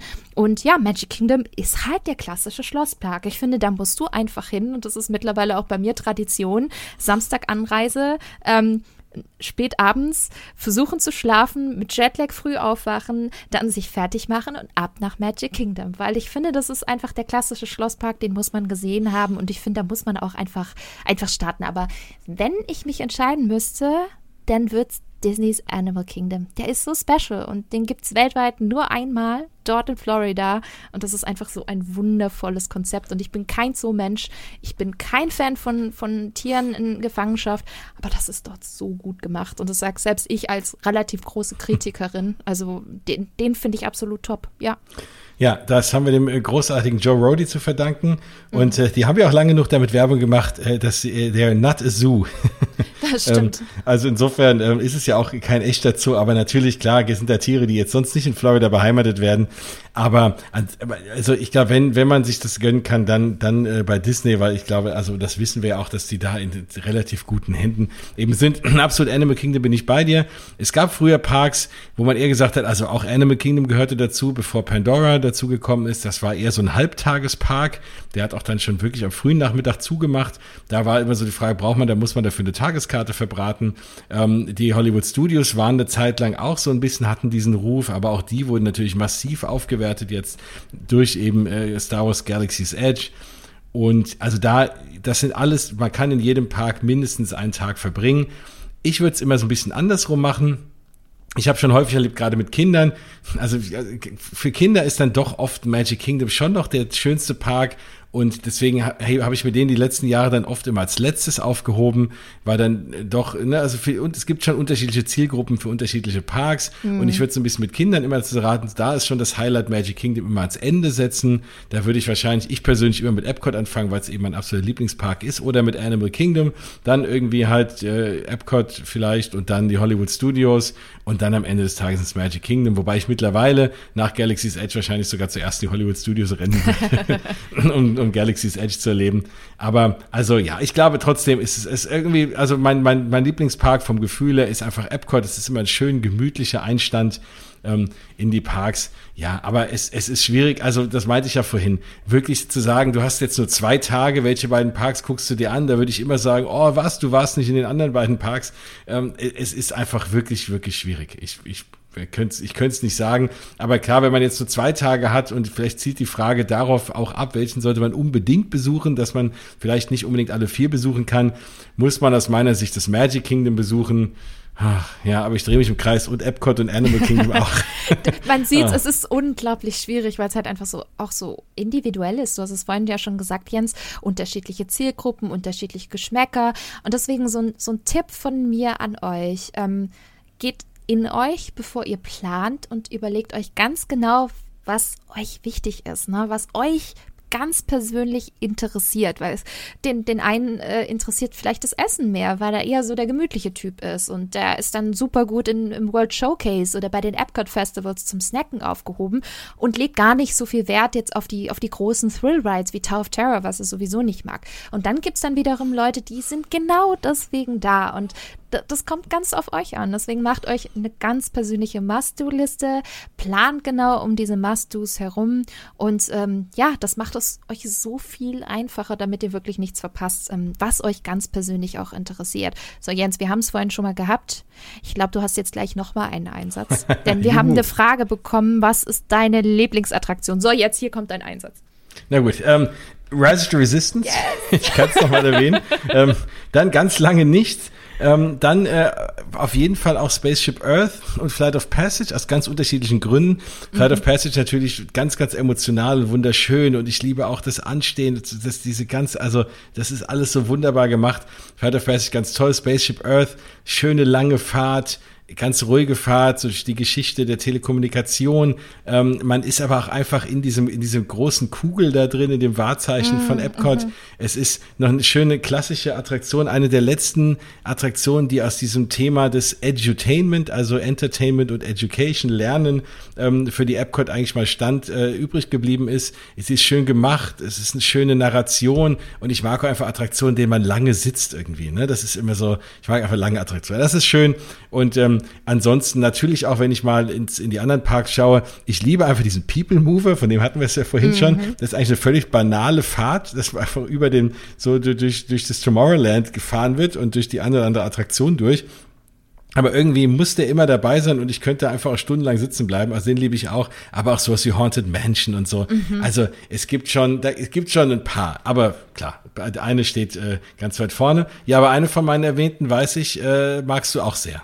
Was ist denn deine Lieblingsattraktion? Also ich könnte ich es fast unterschreiben, was du gerade gesagt hast, wirklich. Ich bin auch so ein großer People-Mover-Fan, weil es einfach so gemütlich ist. Und ja. es ist nicht zu langsam, es hat schon ein bisschen den Speed drauf. Mhm. Schneller als jetzt zum Beispiel so eine offene Monorail, was man auch aus, aus deutschen oder europäischen Parks vielleicht kennt.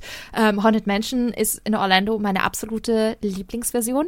Mal mhm. abgesehen von den Spin-Offs, ne? Ich finde Phantom Manor auch großartig und Mystic Manor sowieso in Hongkong. Aber ja. Haunted Mansion ist in Orlando ist für mich wirklich äh, die beste Version weltweit. Und äh, das abends zu fahren, so gegen elf, wenn der Park noch länger offen hat, mm. oder zur Geisterstunde, fantastisch. Und ansonsten mm. ziemlich sicher Rise of the Resistance, wenn ich es dann endlich mal auch gefahren bin, ja. Und ähm, auch Spaceship Earth bin ich ein ganz, ganz großer Fan, weil der Soundtrack einfach auch so toll ist und auch die mm. Animatronics. Und das nimmt einen so mit auf so eine tolle Reise durch die Kommunikationsgeschichte der Menschheit.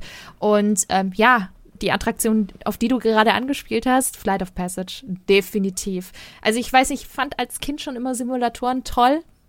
Ich äh, fand sogar die kleinen Simulatoren im Europapark gut. Und das waren, das, die waren ja damals schon in den 90ern, sorry, recht schrottig, aber ich, ich hatte echt Spaß als Kind. Und wenn ich dann jetzt zurückblicke und das vergleiche mit so einer Attraktion für Flight of Passage, das ist ja wirklich ähm, Next Level. Und jedes Mal kriege ich Tränen in den Augen. Und ich kann dir auch immer genau sagen, an welcher Stelle. Es ist wirklich die Kombi aus der Visualität, aus dem tollen Soundtrack, ähm, den man auch bereits von Avatar kennt.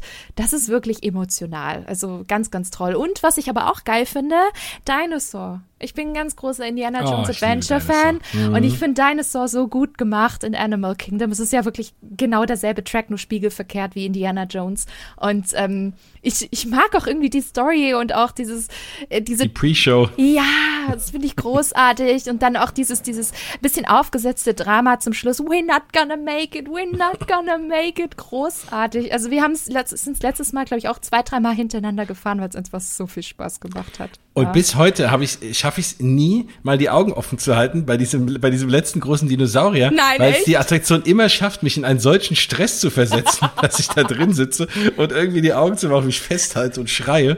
Und es ist einfach, obwohl ich, ich bin die bestimmt schon 50 Mal gefahren und jedes Mal irgendwie nimmt die mich mit und ich kann, also das können die ja auch wirklich gut. Das wird einfach auch nicht langweilig. Und es ist so, oh, ich kenne da jetzt schon jede Ecke. Es ist einfach so der, die, diese Mischung aus Sound und Bewegung und, und Lichtern, die dich jedes Mal, also mich kriegt sie jedes Mal wieder. Dito, Dito. Und nicht zu vergessen, diesen tollen Fotopoint, wo du das erste Mal auf den Carnotaurus äh, triffst Ja. und einfach jedes Mal schaust, wie bescheuert.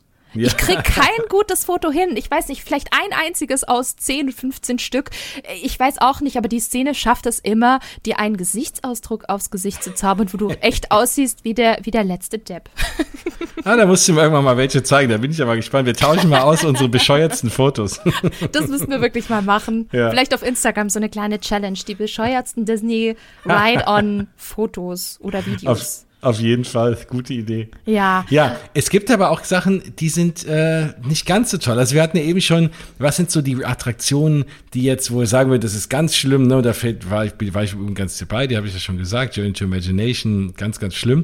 Aber es gibt so Attraktionen, die, haben jeder von uns, die würden wir so, die sind nicht schlecht, aber die würden wir wahrscheinlich beide so ein bisschen als overrated bezeichnen. Und für die, wo ich dann sagen würde, da kann man sich vielleicht das Anstellen sparen. Ja. So, ähm, was, was, was fällt dir denn da so ein? Also ich finde ich finde es schwierig. Also klar, wir haben ja vorhin schon drüber geredet. Ähm, Journey to Imagination ist zum Beispiel jetzt nicht irgendwie mein absoluter Favorite. Im Gegenteil, sogar vielleicht aktuell die schlechteste Disney-Attraktion. Also die ist auf jeden Fall dabei. Aber overrated ist sie ja nicht. Ich glaube, die meisten finden sie halt einfach nicht gut bis sehr schlecht. Und deswegen würde ich sie jetzt nicht als overrated bezeichnen. Ich glaube vielleicht leider Frozen Ever After. Aber auch vor allem aus dem Grund, ähm, wer die Geschichte so ein bisschen mitbekommen hat, Frozen Ever After ist kein komplett neuer Ride. Und das ist ein bisschen schade, weil wir haben hier so einen so einen Film wie die Eiskönigin, ähm, was super erfolgreich war. Und da könnte man meinen, hey, dann nimmt man mal eigenes Budget in die Hand und macht daraus ein bisschen was Größeres, wie zum Beispiel in Paris. Da kriegt man einen ganzen Themenbereich in Hongkong oder auch in Tokio. Ja, und in Epcot hat man es eben so gemacht, weil man jetzt auch versucht, immer mehr Franchises reinzubringen. Also auch Ratatouille kommt ja jetzt in den französischen Pavillon, in den Länderthemenbereich. Ähm, da war das halt eben Frozen im, ähm, in, in Norwegen. Und das war vorher ein komplett anderer Ride, den sie einfach komplett überholt haben. Und ich denke mir immer so, ah, ich hätte mich irgendwie mehr gefreut, wenn sie daraus wirklich einen komplett neuen, eine neue Attraktion gemacht haben. Und deswegen finde ich das so ein bisschen Potenzial verschenkt.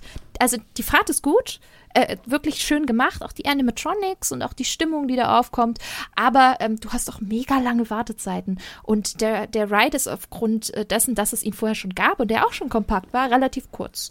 Und ich denke mir, wenn der lange Wartezeiten hat, wie, keine Ahnung, über 70 Minuten, sage ich nee. Äh, äh, Also würde ich nicht machen, den finde ich ein bisschen überbewertet. Ist schon schön, aber ja, und ansonsten vielleicht Test-Track, aber ich habe weiß ich nicht, ab und zu trotzdem Spaß, vor allem mit Single Rider, wenn man dann halt in fünf oder zehn Minuten dran ist. Das ist auch okay. ja. Absolut. Und man darf ja gar nicht drüber nachdenken, dass diese, sage ich mal, Behelfs- äh, oder Notvariante von Frozen äh, dann auch noch, wo vielleicht eins zu eins nach Paris kommt, wer weiß.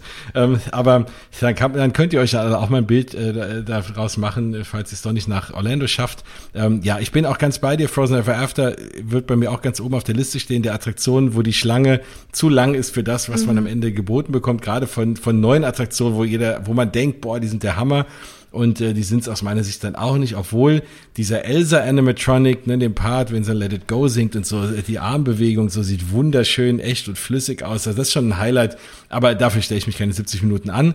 Was mir auch so, wo es mir ähnlich geht, ist Seven Dwarfs Mine Train, mm, muss ich mm ehrlich sagen. Das ist nett, aber ich habe mir mehr erwartet von diesem, also ich finde sie gefühlt relativ kurz mm und äh, für eine Achterbahn irgendwie, also ich dachte, cool, die Wagen, diese Lorenwagen schwingen hin und her und man äh, nimmt dann die Kurven irgendwie wahnsinnig äh, aufwendig und schön wahr, aber irgendwie ja, dieser Part bei den sieben Zwergen in der Mine, das ist ganz schön.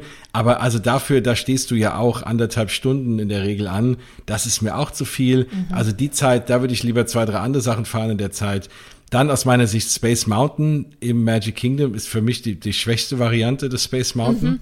Mhm, mhm. ähm, also da auch eine Attraktion mit langer Wartezeit, wenn ich jetzt auch nur einen Tag habe, das spare ich mir, das fahre ich dann lieber in Anaheim oder natürlich in Disneyland Paris. Und ähm, dann, ja, also das, das waren so die Testtracks, sehe ich auch so. Manchmal macht Spaß, aber gerade eigentlich nur diese Beschleunigungsvariante. Die alte Testtrack-Variante war auch schöner aus meiner Sicht als jetzt die neue. Die ergibt irgendwie für das Story fast überhaupt keinen Sinn mehr. Und dafür dann auch irgendwie anderthalb Stunden anzustehen, äh, würde ich mir auch schenken. Mhm.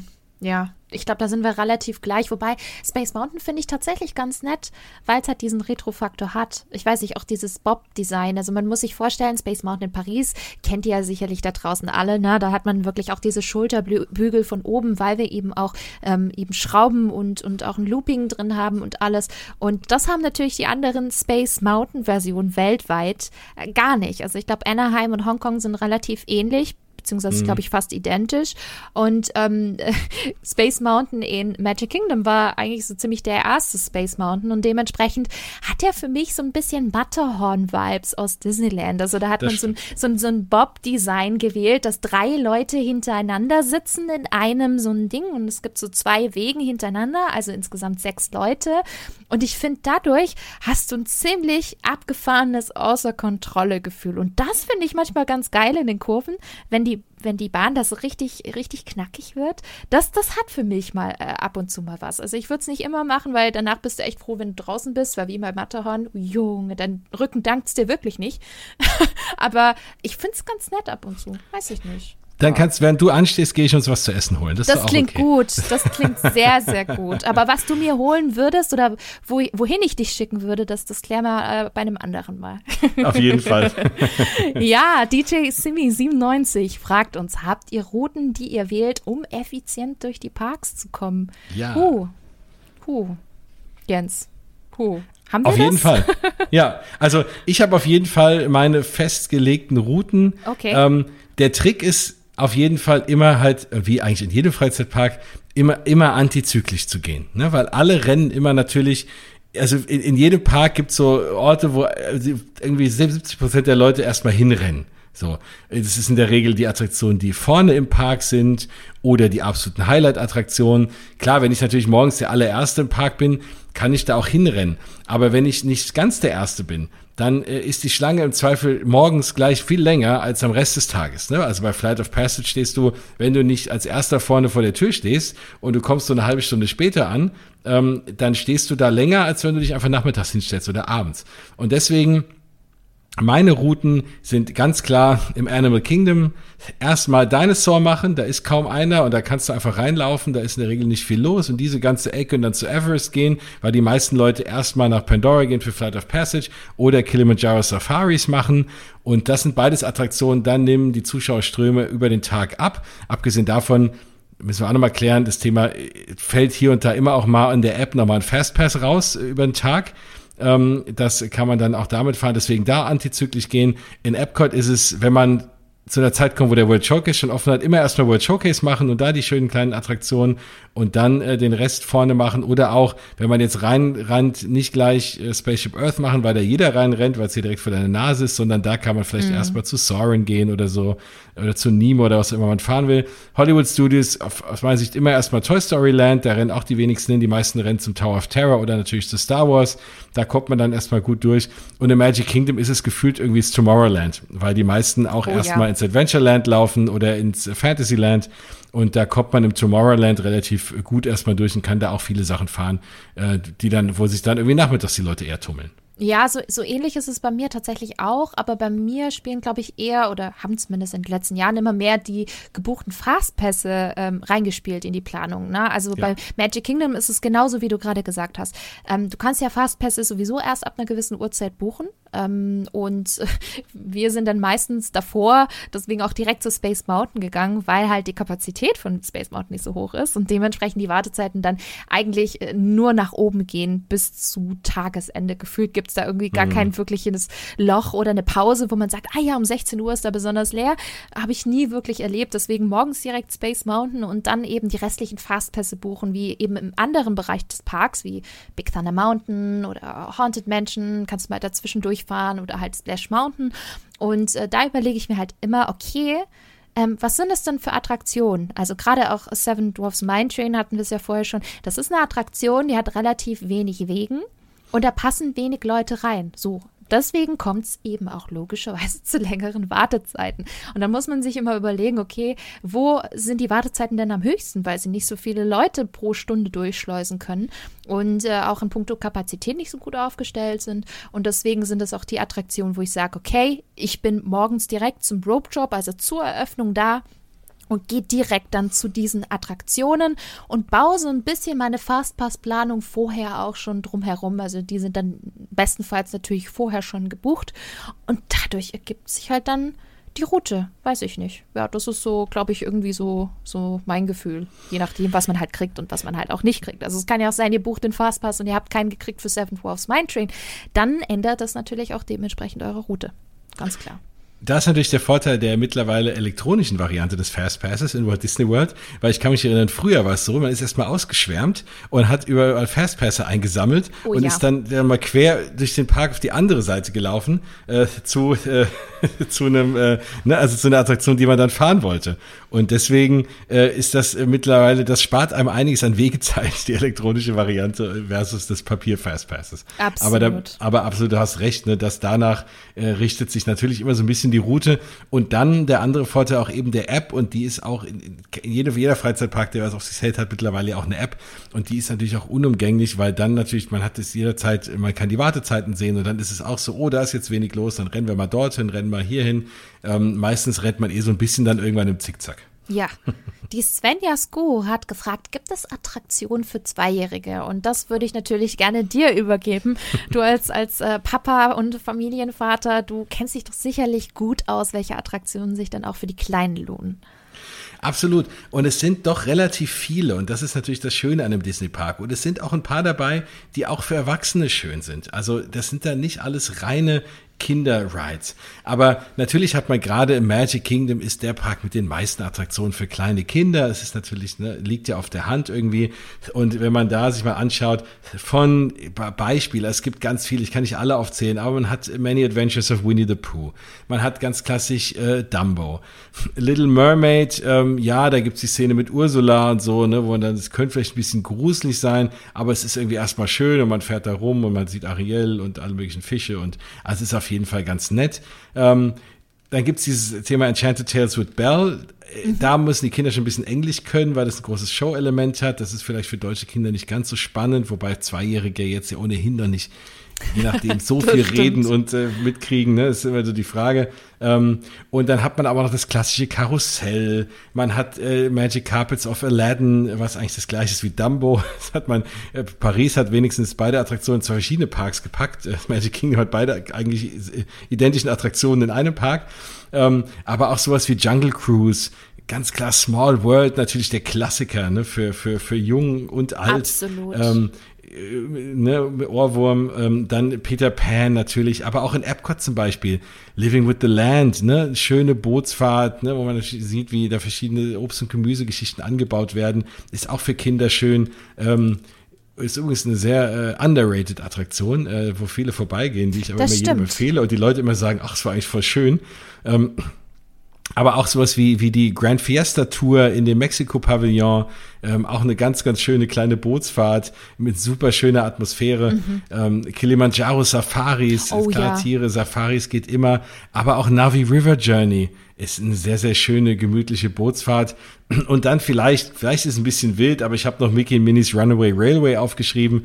Ähm, ist auf jeden Fall bunt und, und wild und es sind Mickey und Minnie vielleicht, je nachdem, wie der, die Zweijährige tickt, äh, und wie sensibel die da sind, äh, vielleicht ein bisschen wild, aber vielleicht auch irgendwie ganz schön. Und so derer Attraktionen gibt es relativ viele. Und man kommt da, also gerade auch mein Sohn, wir waren auch da, da war der, glaube ich, auch zwei und wir sind super viele Sachen gefahren. Nemo war seine absolute Lieblingsbahn in Epcot. Ähm, also da, es, es gibt da ganz, ganz viel. Ja, man merkt schon. Also mal wieder dieses Angebot. Ne? Walt Disney World bietet einfach viel. Und das ist halt auch das Gute, weil es gibt äh, sehr viele Parks gefühlt, die eben nicht so ein großes oder gutes Angebot haben für bestimmte Zielgruppen. Ich meine, gut, Disney ist jetzt zum Beispiel für Thrill Rides jetzt nicht sonderlich äh, groß, wobei es auch hier und da ähm, einige positive Ausnahmen gibt. Aber ähm, es gibt auch einige Parks, wo es nichts für kleinere Kinder gibt. Und da sieht man halt schon, Walt Disney World bietet da wirklich extrem viel. Ja, wir haben es gerade schon gesagt, es gibt natürlich auch andere Attraktionen, auch die ein bisschen Thrill bieten. Und Jens, da ist schon wieder dein Einsatz mit Darf der einen? Attraktion. Du darfst nochmal, denn wir haben nämlich die Frage von Enne Ferenzel bekommen. Tipps für Rise of the Resistance. Jens, dein Stichwort. Du hast bestimmt Ja. ein paar Tipps, oder? Naja, also der große Tipp ist erstmal, dass man eine Boarding Group braucht, um diese Attraktion zu fahren. Also ähm, die haben damals, und da haben wir alle gedacht, naja, das wird ähm, erstmal für den Eröffnungszeitraum so bleiben und irgendwann wird man sich ganz normal anstellen können. Aber ich glaube, die haben so ein bisschen aus diesem Thema gelernt von Flight of Passage, dass es halt auch nicht sinnvoll ist, eine Schlange zu haben von drei Stunden. Weil Leute, also ne, Leute müssen mal auf Toilette. Da gab es ja diese Geschichten, dass die da, da irgendwann auch teilweise in die Ecken gepinkelt haben, weil es einfach keine, weil du willst natürlich, wenn du schon zwei Stunden stehst, willst du natürlich nicht ganz wieder raus und so Geschichten.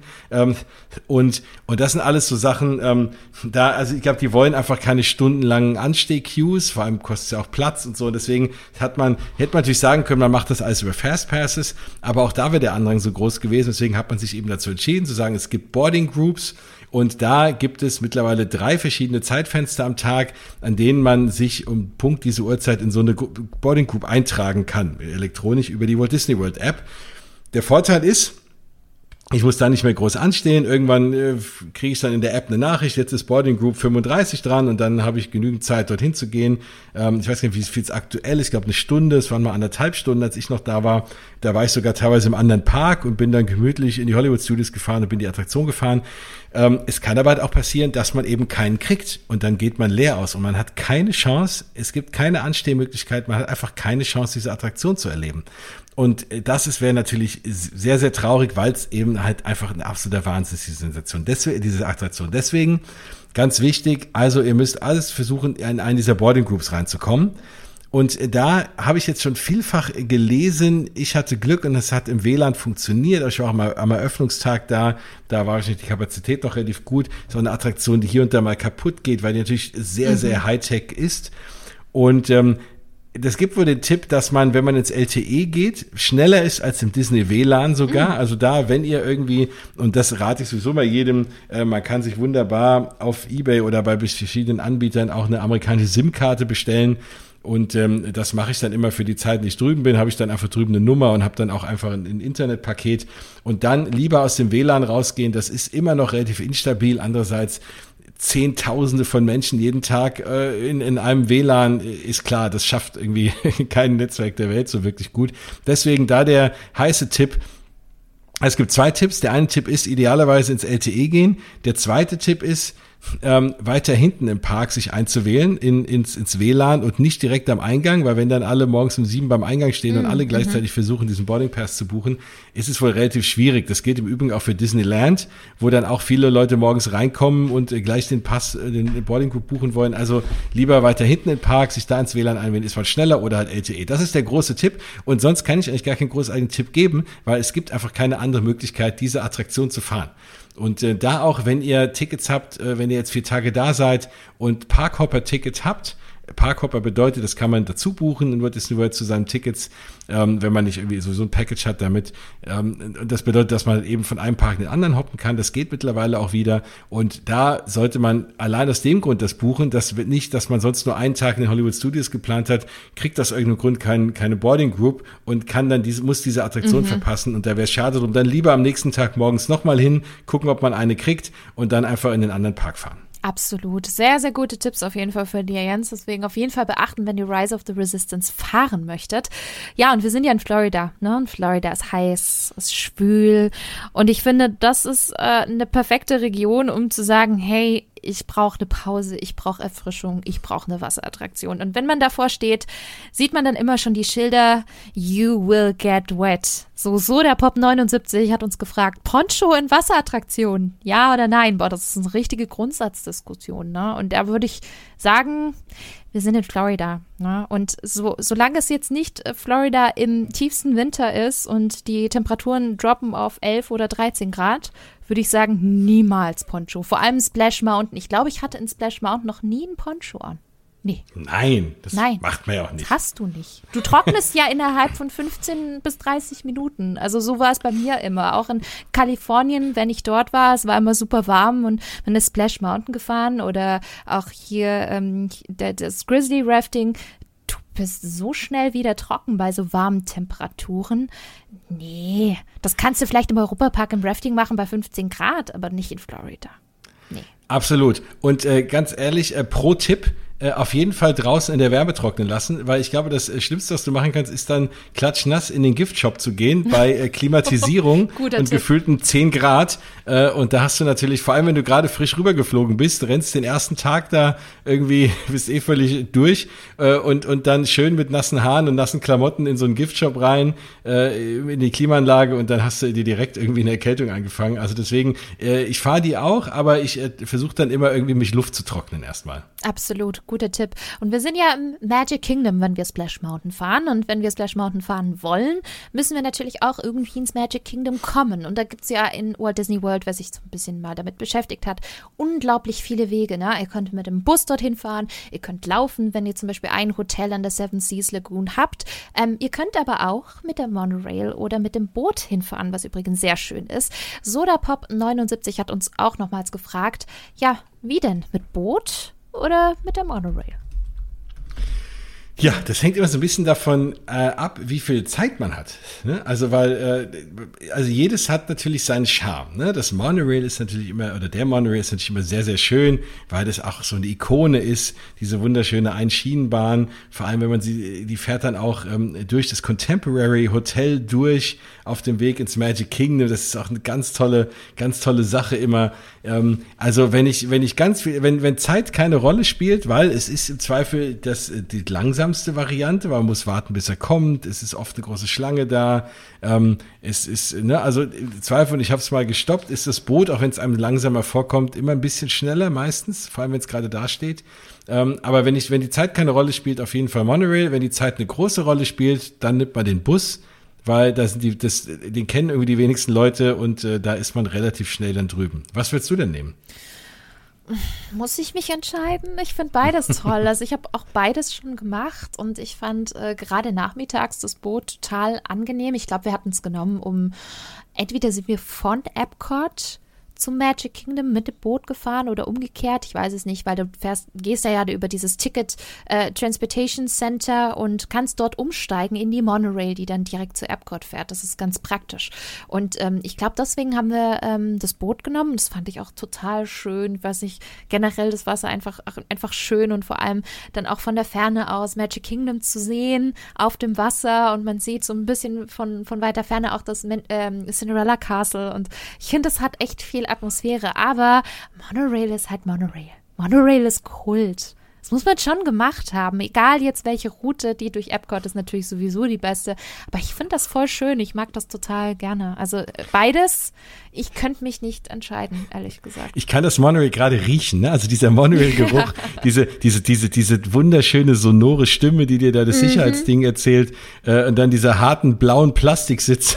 es ist ja. einfach, ach, es ist ein Traum und viel zu kalt und ach, schön. Ja, ja.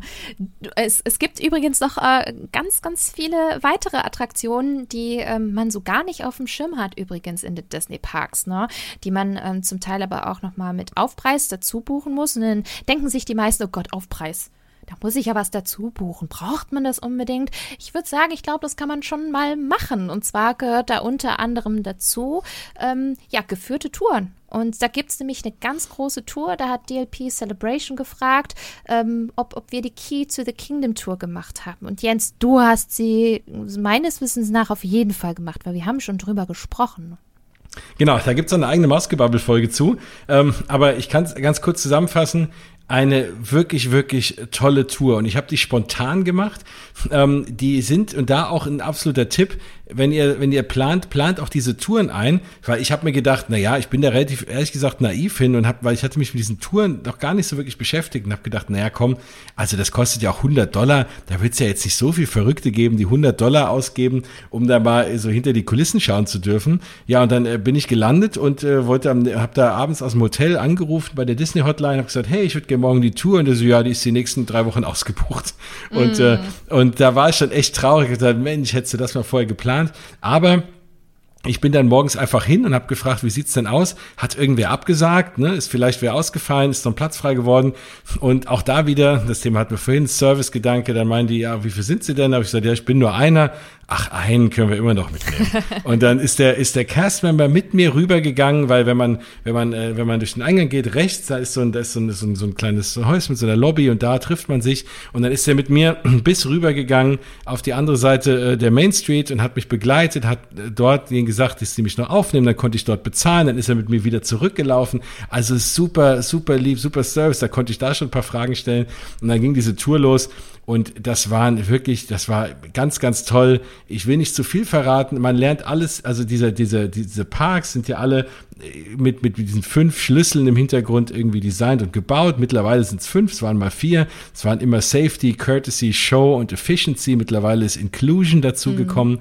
Und, ähm, und man hat eben alles aus diesem Gesichtspunkt, bei mir waren es noch vier Keys ähm, äh, vor, vor zwei Jahren, alles aus diesem Gesichtspunkt erklärt bekommen. Und man sieht den Park in komplett neuem Licht und man sieht, was da eigentlich alles für Ideen drin sind, warum die Straße eine andere Farbe hat als der Bordstein, damit man eben diese Übergänge sieht und im Zweifel nicht stolpert und alles so Sachen. Und, und wie, ne, und das ist super durchdacht. Und natürlich das Highlight im Magic Kingdom, man kann in die Utilidors.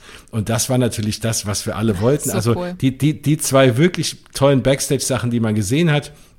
Abgesehen davon ist sogar noch ein Mittagessen mit drin und das mm. allein, also das schon für 100 und man kriegt eine Flasche Wasser. Ähm, und äh, ja, das äh, Mittagessen war bei Pecos Bills, was auch äh, ein sehr, sehr leckeres Restaurant ist, vor allem diese Toppings-Bar, in die man sich da mhm. alles drauf schaufeln kann auf seine Tacos. Oh ja. ähm, war, die ist ja auch legendär und ähm, das war ganz toll. Und die Dame, die das geführt hat, die sind auch mit Herz und Seele dabei und lieben alles Disney Parks und langjährige Mitarbeiter, also ganz toll. Und man geht einmal wirklich hinter die Kulissen, hinter Splash Mountain. Man sieht dann auch, wie unschön das alles ist, diese ganze Gegend, die man halt sonst nie zu Gesicht Ach, bekommt. So cool. Aber man läuft in die Garage rein, wo mhm. die ganzen Paradefloats stehen. Und da waren irgendwelche Techniker, die haben, die waren die gerade am Testen für den Tag. Also sensationell. Und dann halt geht man mitten in einem Shop durch eine völlig unscheinbare Tür, die kein Mensch wahrnimmt. Und man ist einfach unter dem Park in diesen Utilidors, wo dann, das natürlich, dann hatte ich Sorge, dass einem das die Illusion nimmt, aber im Gegenteil, es ist einfach super spannend und wenn man sieht, was also dahinter, da laufen dann die Cast-Member teilweise halb kostümiert rum auf dem Weg in die Mittagspause und so und, äh, und was da für ein Leben ist unter dem Park in diesen, ja, in diesen ganz berühmten Gängen, äh, das mal sehen zu dürfen. Also das ist es absolut wert. So viel mehr, mehr, mehr Hintergrund und Background ähm, werdet ihr gar nicht bekommen. Also macht auf jeden Fall diese Tour. Es gibt auch noch oder gab die ganze Zeit eine Tour, die sich um das Thema Essen beschäftigt hat. Da habe ich eine Freundin mal gesprochen, die die gemacht hat, wo du auch in die, in die Küchen rein durftest, Sachen probieren und auch ganz, ganz toll. Also die Touren sind wirklich, auch wenn sie teuer klingen, absolut ihr Geld wert. Aktuell gibt's die meisten Touren nicht, aber ich denke auch, die kommen mal wieder. Und dann kann mhm. ich euch das ans Herz legen. Macht es auf jeden Fall. Also definitiv auch bei mir ganz weit oben auf meiner Bucketlist äh, der To-Do-Dinge für die nächsten Walt Disney World-Besuche. Also wir haben ja schon mal drüber gesprochen, Jens, aber ich fand, das klang wirklich, wirklich gut.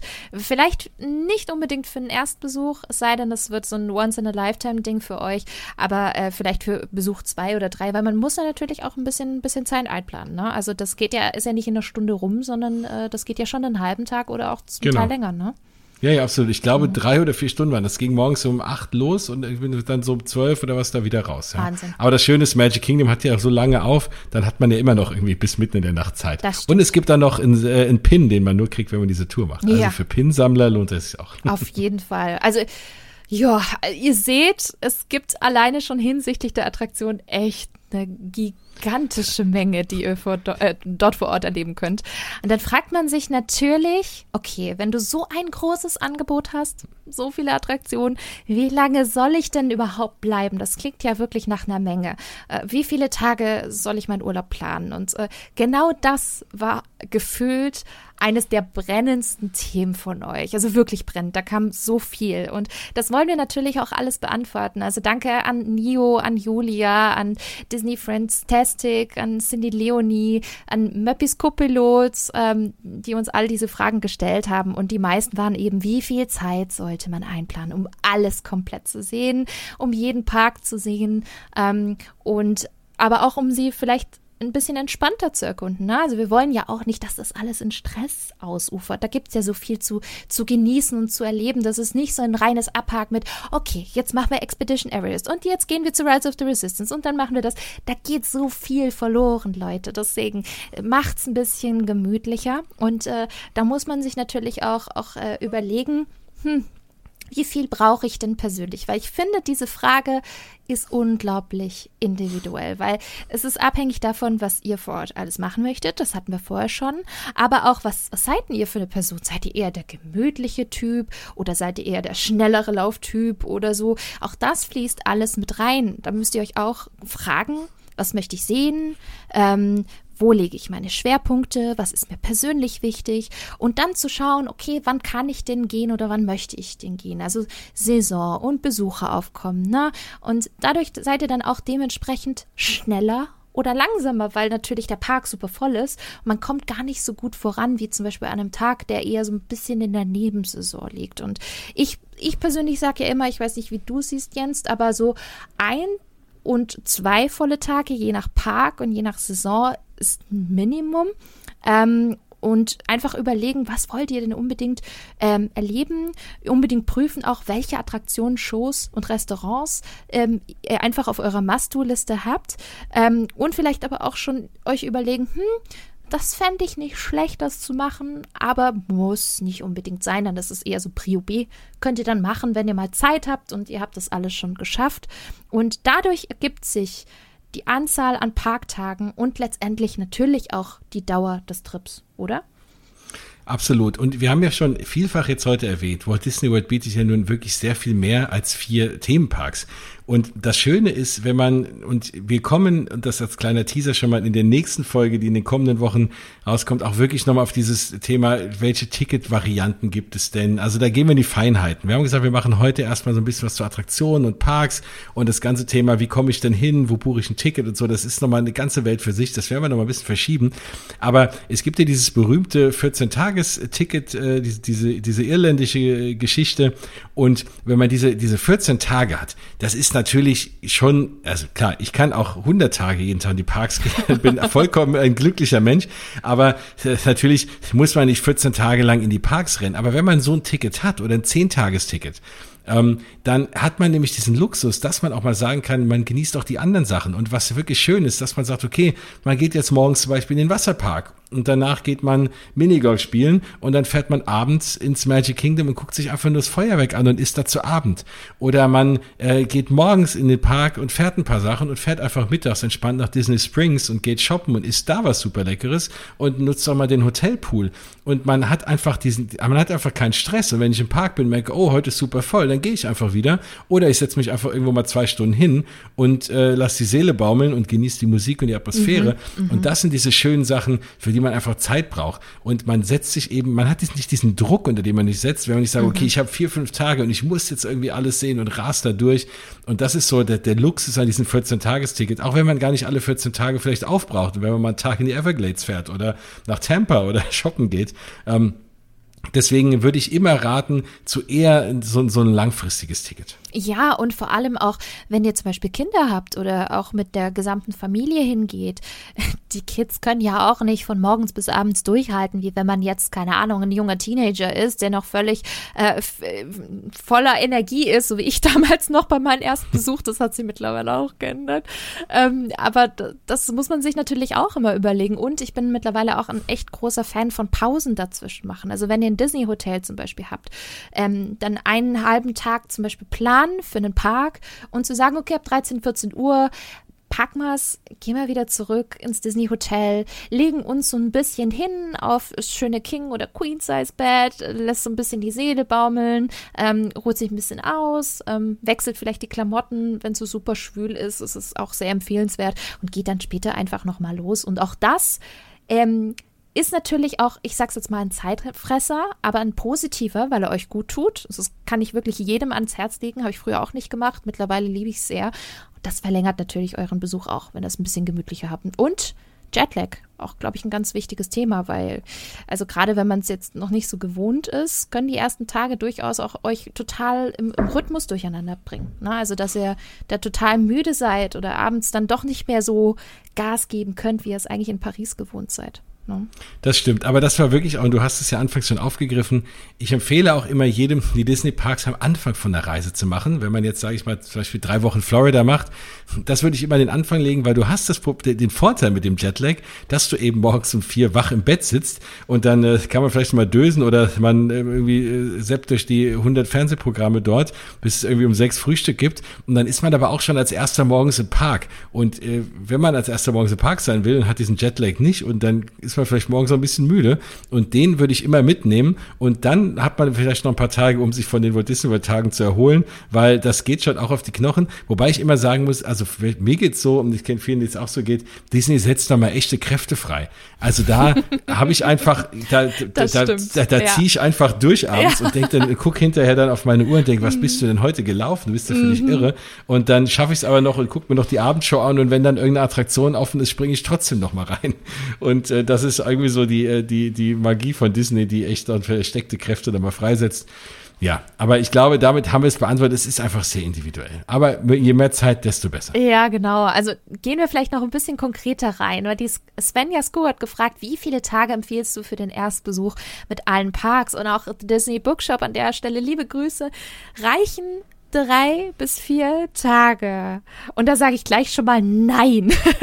Weil ich finde, also ganz ehrlich, wenn man das erste Mal in Walt Disney World ist, wenn man Disney-Fan ist, wenn man Freizeitpark-Fan ist, dann würde ich sagen, nicht unter sieben Tage. Ne? Wir haben eine riesengroße Größe. Ihr lauft mega viele Distanzen. Also Epcot ist vor allem ein sehr großer Park. Ich weiß nicht, wie es hm. dir geht, aber da laufe ich gefühlt immer am meisten, weil das einfach so ja. weitläufig ist mit hier mit World Showcase. Das ist ja allein schon gefühlt ein eigener Freizeitpark für sich. Ähm, und dann die Anzahl der Parks habt ihr für Stück. Dann habt ihr die Attraktionen, die Shows, Restaurants, Jetlag. Das alles ähm, spielt so rein, wo ich sage, wow, definitiv keine drei bis vier Tage, aber mindestens sieben. Das ist so meine Faustregel, weil ich selber jetzt auch schon ein paar Mal sieben Tage war, auch mit diesem ähm, vorhin angesprochenen Split Stay, wie ich es nenne, zwischen Walt Disney World und danach noch zwei Tage Universal zweimal schon mal gemacht, einwandfrei funktioniert. Ähm, für mich zumindest, weil ich da auch ähm, relativ Gas gebe in den Parks, bin jetzt nicht, auch nicht die schnellste und will schon noch genießen. Aber ich finde, eine Woche kann durchaus realistisch sein. Aber drunter würde ich nicht gehen. Nee, da gibt es so viel, was man noch machen kann. Auch Disney Springs oder so, da kann man ja auch noch locker hm. einen halben Tag verbringen. Und das ist nicht so wie das Disney Village. Also wer jetzt zum Beispiel Disney in Paris das kennt, das ist, das ist ein Unterschied wie Tag und Nacht. Na? Was es da alles gibt, also da kann man so viel besuchen, viel erleben. Angenommen, ihr wollt auch die Restaurants besuchen, gerade mit Table Service. Das braucht auch Zeit. Ne? Da könnt ihr nicht einfach irgendwie reingehen, euch einen Snack holen sondern da ist man dann auch locker mal eine Stunde oder vielleicht auch eineinhalb beschäftigt. Und ähm, das wird niemals irgendwie in einen Besuch reinpassen, der jetzt nur drei Tage geht. Das kann man vielleicht mal machen, wenn man die Parks schon super gut kennt. Irgendwann mal ein dritter, vierter Besuch oder so im Rahmen von der Florida-Rundreise. Das kann man durchaus machen, aber optimal ist das nicht. Also bei mir, ist, ich sag nicht unter sieben Tage. Da gibt's nicht viel hinzuzufügen, das äh, unterstreiche ich. Ähm, auf jeden Fall gerade auch Disney Springs ein Plan, Hotels ein Plan, äh, wie gesagt, Minigolf, ne, macht auch Riesenspaß. Also einfach mal, äh, genau, gemütlich da durchrennen und gerade wenn es das erste Mal ist, wäre es schade, wenn man durchhetzt, weil man dann vielleicht nicht eine ganz so schöne Erinnerung hat. Die hat man trotzdem, aber als wenn man sich irgendwie Zeit lässt. Und das ist natürlich auch nochmal eine gute Frage. Peppis Co-Pilot äh, fragt auch nochmal, reicht ein halber Tag pro Wasserpark? Die haben wir jetzt schon mal ein bisschen angesprochen. Ja, wie siehst du das? Mm, also sagen wir es mal so, ich habe auch selber mal einen äh, halben Tag für einen Wasserpark, äh, für, für einen Wasserpark eingeplant. Und zwar für ähm, sowohl Blizzard Beach als auch Typhoon Lagoon. Und ich habe es gerade bei Typhoon Lagoon gemerkt. Ich habe gesagt, um 13 Uhr gehe ich äh, bis dahin bleibe ich und dann, dann gehen wir wieder. Und dann war es so toll. Es war so toll. Wir hatten super Wetter, blauer Himmel, strahlender Sonnenschein, perfekte Temperatur, wo man in Deutschland sagen würde, boah, ab ins Freibad. Und es gibt dort, und ich liebe sie, Lazy Rivers. Ne? Das sind diese, hm. dieser gemütliche Strom rund um den Wasserpark, wo man sich dann ja ganz chillig in so einen aufblasbaren Reifen reinsetzen kann und sich einfach nur treiben lassen kann. Und ich finde den in Typhoon Lagoon so wundervoll. Und ja, ich bin da nicht mehr rausgekommen. Und dann letztendlich war es so, wir haben auf die Uhr geguckt und dann war es schon weit nach 15 Uhr und dann haben wir gesagt, ja gut, so langsam können wir es ja dann irgendwie nach Hause machen, also ab ins Hotel und äh, ja, selbst schon so erlebt, man plant 13 Uhr, aber es macht dann so viel Spaß, dass es dann doch länger geht. Deswegen plant ruhig ein bisschen Puffer ein, man kann es machen, ähm, aber es ist schon toll, da will man dann auch nicht gehen. Ja. Also für mich wäre so ein perfekter Wasserparktag oder ist äh, oft, ähm, gerade wenn ich jetzt an äh, Blizzard Beach denke, ähm, da ist ja direkt davor, vor dem Eingang gegenüber noch äh, dieses Winter Wonderland ja, Minigolf. Genau. Mhm. Ähm, das heißt, also ich würde so echt so ein Dreivierteltag und dann so am frühen Nachmittag raus, noch gegenüber eine Runde Minigolf mitnehmen, ist auch richtig schön, richtig cool gemacht. Und dann, sage ich mal, fast schräg gegenüber ist auch schon Disney Springs. Und dann einfach rüber nach Disney Springs, da noch ein bisschen schlendern, shoppen, wunderbar zu Abendessen. Da ist für alle Geschmäcker was dabei, für alle Preisklassen und alles wirklich. Also ich habe da noch nichts gegessen, was irgendwie nicht lecker war und außergewöhnlich und, und toll. Und, äh, und, und da dann den Tag abschließen, das ist genau der richtige Wasserparktag. Ach, jetzt will ich Schön, einen Wasserpark. Ja. Ich will nach Disney Springs.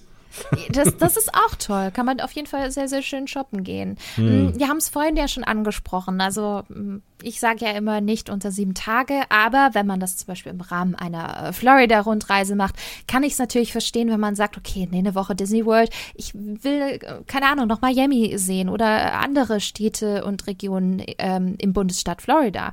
Und da hat Blobby gefragt, wenn Walt Disney World nur ein Teil unter fünf Tage einer Florida-Reise werden soll, all eure Tipps dazu. Ich meine, alle Tipps kann ich jetzt natürlich nicht geben, aber ähm, ich glaube, man muss einfach gut haushalten, sehr, sehr gut planen, wenn man wirklich nur angenommen vier volle Tage hat für Walt Disney World.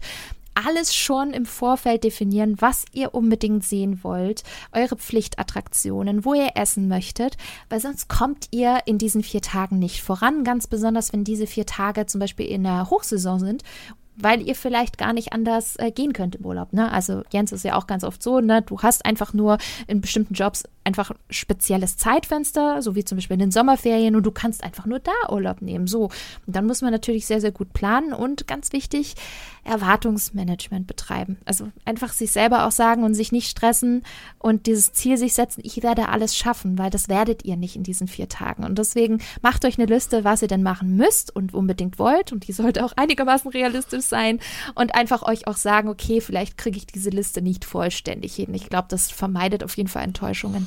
Ja. Absolut. Planen, planen, planen. Was wir schon die ganze Zeit sagen. Das ist halt leider so. Und wie gesagt, wie wir es äh, vorhin schon gesagt haben, vielleicht das ein oder andere kompensieren durch Geld und halt eben noch irgendwas äh, Special dazu buchen, mit dem man vielleicht ein bisschen mehr Zeit in den Parks hat. Absolut. Ja, oder halt dann das Disney Hotel buchen, damit ich einfach früher, da kommen wir gleich auch noch zu Fastpasses buchen kann, damit ich da schon die Hauptattraktion durch den Fastpass abgedeckt habe äh, und so Geschichten. Das kann ich dann alles effizient äh, machen. Es wird dann im Zweifel ein bisschen teurer. Ja. ja. Aber so ist es dann halt, ne? Kann man genau, dann leider du, auch nicht ändern.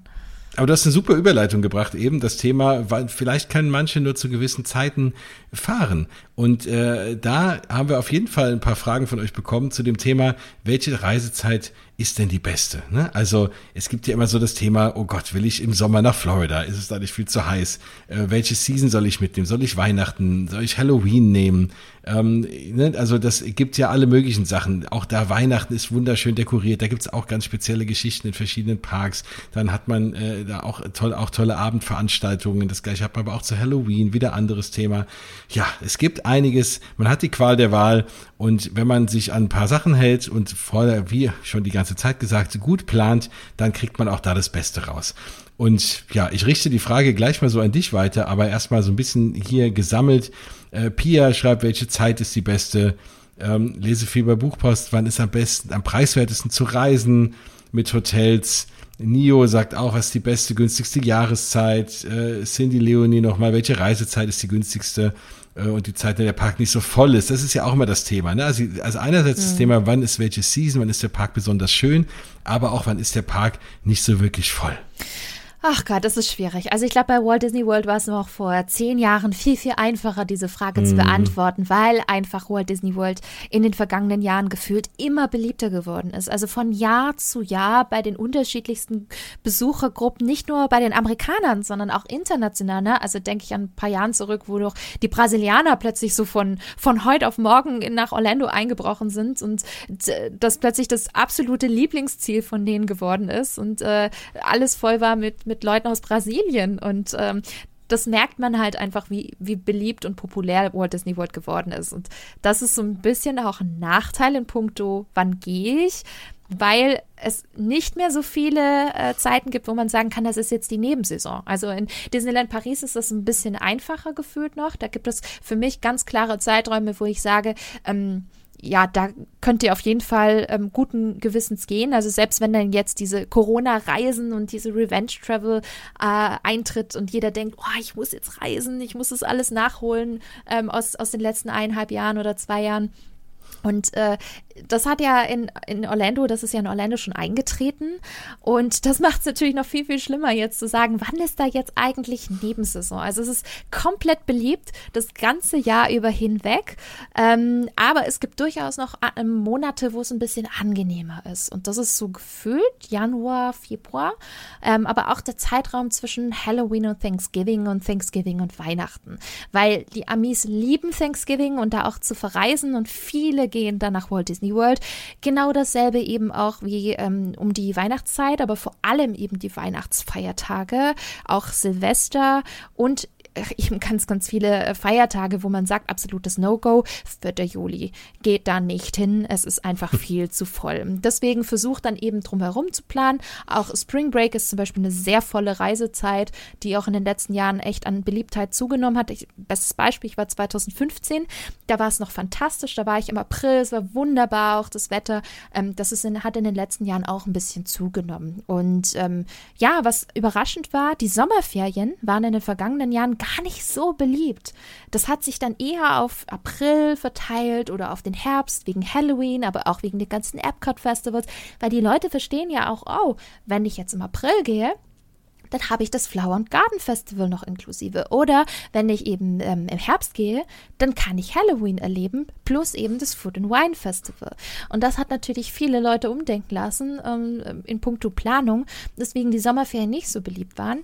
Aber wenn ich mir dieses Jahr so die Bilder angucke, no, also mhm. äh, ich glaube, das hat sich wieder geändert, weil ich glaube, Disney World ist jetzt sowieso sehr, sehr voll, weil viele Amis einfach sagen, ich will jetzt das alles nachholen. Aber das kann ich auch verstehen.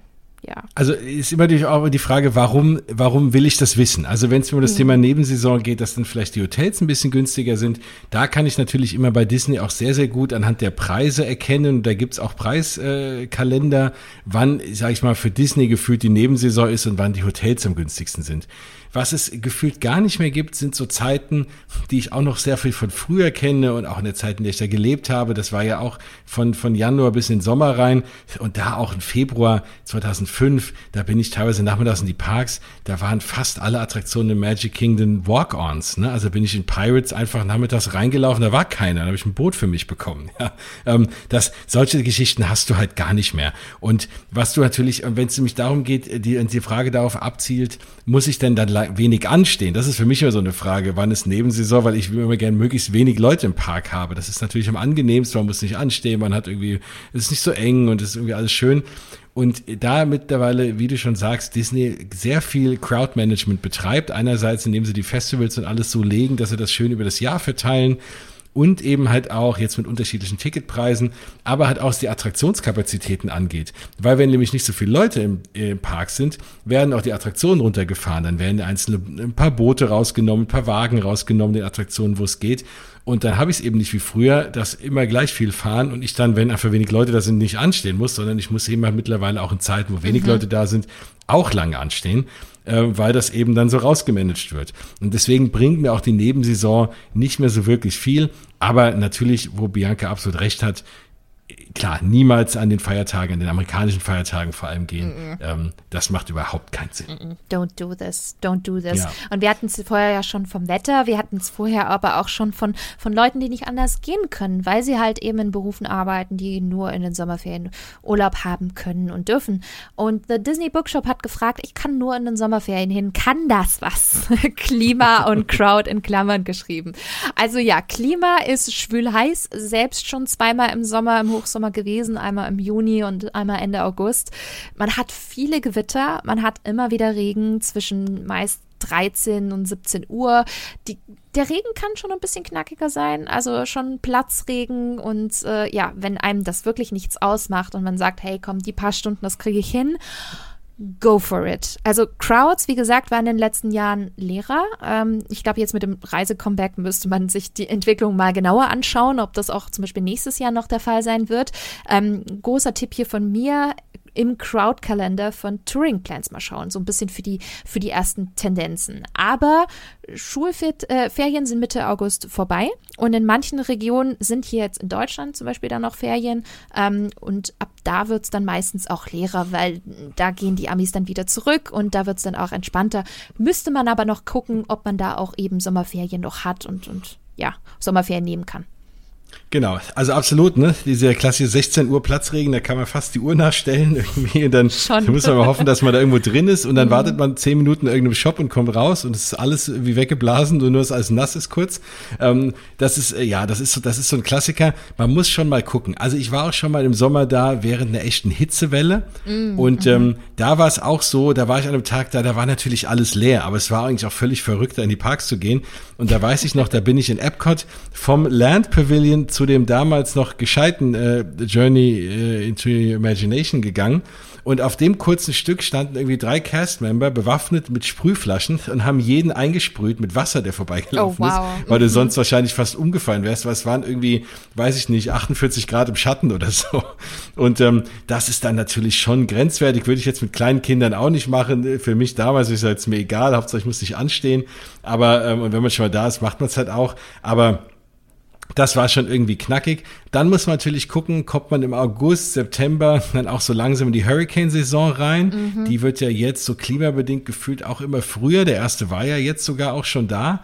Und äh, da muss man halt auch gucken, ne, ähm, ist das dann manchmal ein bisschen blöd, weil ich war auch schon die, äh, diverse Male so kurz nach einem Hurricane da. Ne? Das merkst du mhm. jetzt in, in Walt Disney World die Auswirkungen nicht so, aber wenn du dann irgendwie eine halbe Stunde da rausfährst und überall liegen die Bäume auf dem Boden, ist es schon, äh, ja, irgendwie manchmal komisches Gefühl. Also da muss man schon auch mal gucken, ähm, wie es da ist. Ansonsten ist natürlich der Sommer, der Vorteil ist, es ist wenig los, der Nachteil ist, die Hitze ist halt schon da und es ist schwül. Klar, es ist alles klimatisiert, aber man muss halt auch mal raus und äh, ja, wenn, wenn die Frage ist, kann das was? Ich finde, es kann trotzdem was. Ja, das stimmt. Weil, weil mir wichtiger ist, dass irgendwie die Crowds nicht so da sind. Und äh, mein aktueller Plan ist jetzt ja sowieso auch noch, je nachdem, wann ihr dieses, diese Sendung jetzt hört, ist äh, Ende August, jetzt dieses Jahr 2021, habe ich alles geplant. Wenn man wieder ins Land darf, werde ich auch da sein, weil ich eben jetzt auch in die Schulferien gebunden bin. Und da muss man halt durch. Ähm, aber ich habe es dann eben auch so gelegt, dass die amerikanischen Ferien schon wieder rum sind. Ja, ich wollte es auch gerade sagen. Also wenn man man hat ja nur die Option, entweder im Sommer zu gehen nach Walt Disney World oder gar nicht nach Walt Disney World zu gehen. Und ich, ich würde, also ich denke, wenn man sich diese Frage stellt, ich finde, die braucht man sich eigentlich gar nicht stellen, weil natürlich geht man, aber dann muss man halt ein bisschen in den sauren Apfel beißen und man hat trotzdem eine gute, gute Zeit, egal wie das Wetter ist, egal wie die, wie viele Leute dort sind. Aber wenn man halt eben nur die Möglichkeit hat, im Sommer zu gehen, dann sollte man es machen, weil was wären denn die andere Option, nicht zu gehen? Nee. Nein, und du bist ja auch, wie gesagt, in Walt Disney World und Disney tut ja alles für seine Gäste. Also wie gesagt, wenn es zu heiß ist, besprühen sie dich mit Wasser. Äh, du kriegst überall, ja, das übrigens auch das Thema, äh, stay hydrated. Du kriegst auch überall Wasser, hier und da auch mal kostenlos. Wenn du in die Restaurants, in die Snacks, in die Snacks-Läden äh, gehst, kannst du auch immer nach Wasser fragen. Also du kriegst das auch immer und, und du kannst, hast doch Water Fountains überall stehen und so. Also da immer mittlerweile auch sogar groß, in denen du wirklich Flaschen auffüllen kannst. Also es wird sich schon um dich gekümmert, es ist viel klimatisiert, man ist, wird da nicht allein gelassen. Und deswegen, man kann immer nach Walt Disney World hin, die kümmern sich um einen. Das ist so top. Miss Minnie Ocean fragt übrigens, was ist die beste Zeit? April, Weihnachten oder August? Boah, das sind drei sehr unterschiedliche Monate. Ähm, ich glaube, ich würde sagen April, wegen des Wetters, ähm, weil ich auch selber Ende April schon mal da war bis äh, Mitte Mai. Ähm, ist zwar jetzt nicht wirklich eine Nebensaison, aber das war mit Abstand ja, der beste Walt Disney World Trip, ähm, weil das Wetter so fantastisch war. Wir hatten jeden Tag hm. 25 bis 30 Grad, jeden Tag Sonnenschein, blauer Himmel. Wir hatten nur am allerletzten Tag einen etwas ja, gewittrigen Tag, aber sonst von den elf Tagen, die wir dort waren, das war fantastisch. Ähm, Weihnachten ist natürlich toll, weil dann hat man exklusive Partys und nochmal ganz tolle Shows, ähm, die man sonst nicht erlebt. Auch die Deko ist klasse, die Paraden sind toll. Aber es, es kann durchaus eben sehr voll sein, vor allem eben, wenn man direkt an den Feiertagen geht, weil es unglaublich beliebt ist bei den Amerikanern. Und äh, es ist wirklich voll. Und so voll erlebt man Disneyland Paris zum Beispiel so gut wie nie. Also wenn wir sagen voll, dann ist es wirklich voll. Und August ist okay, war ich auch schon mal Ende August.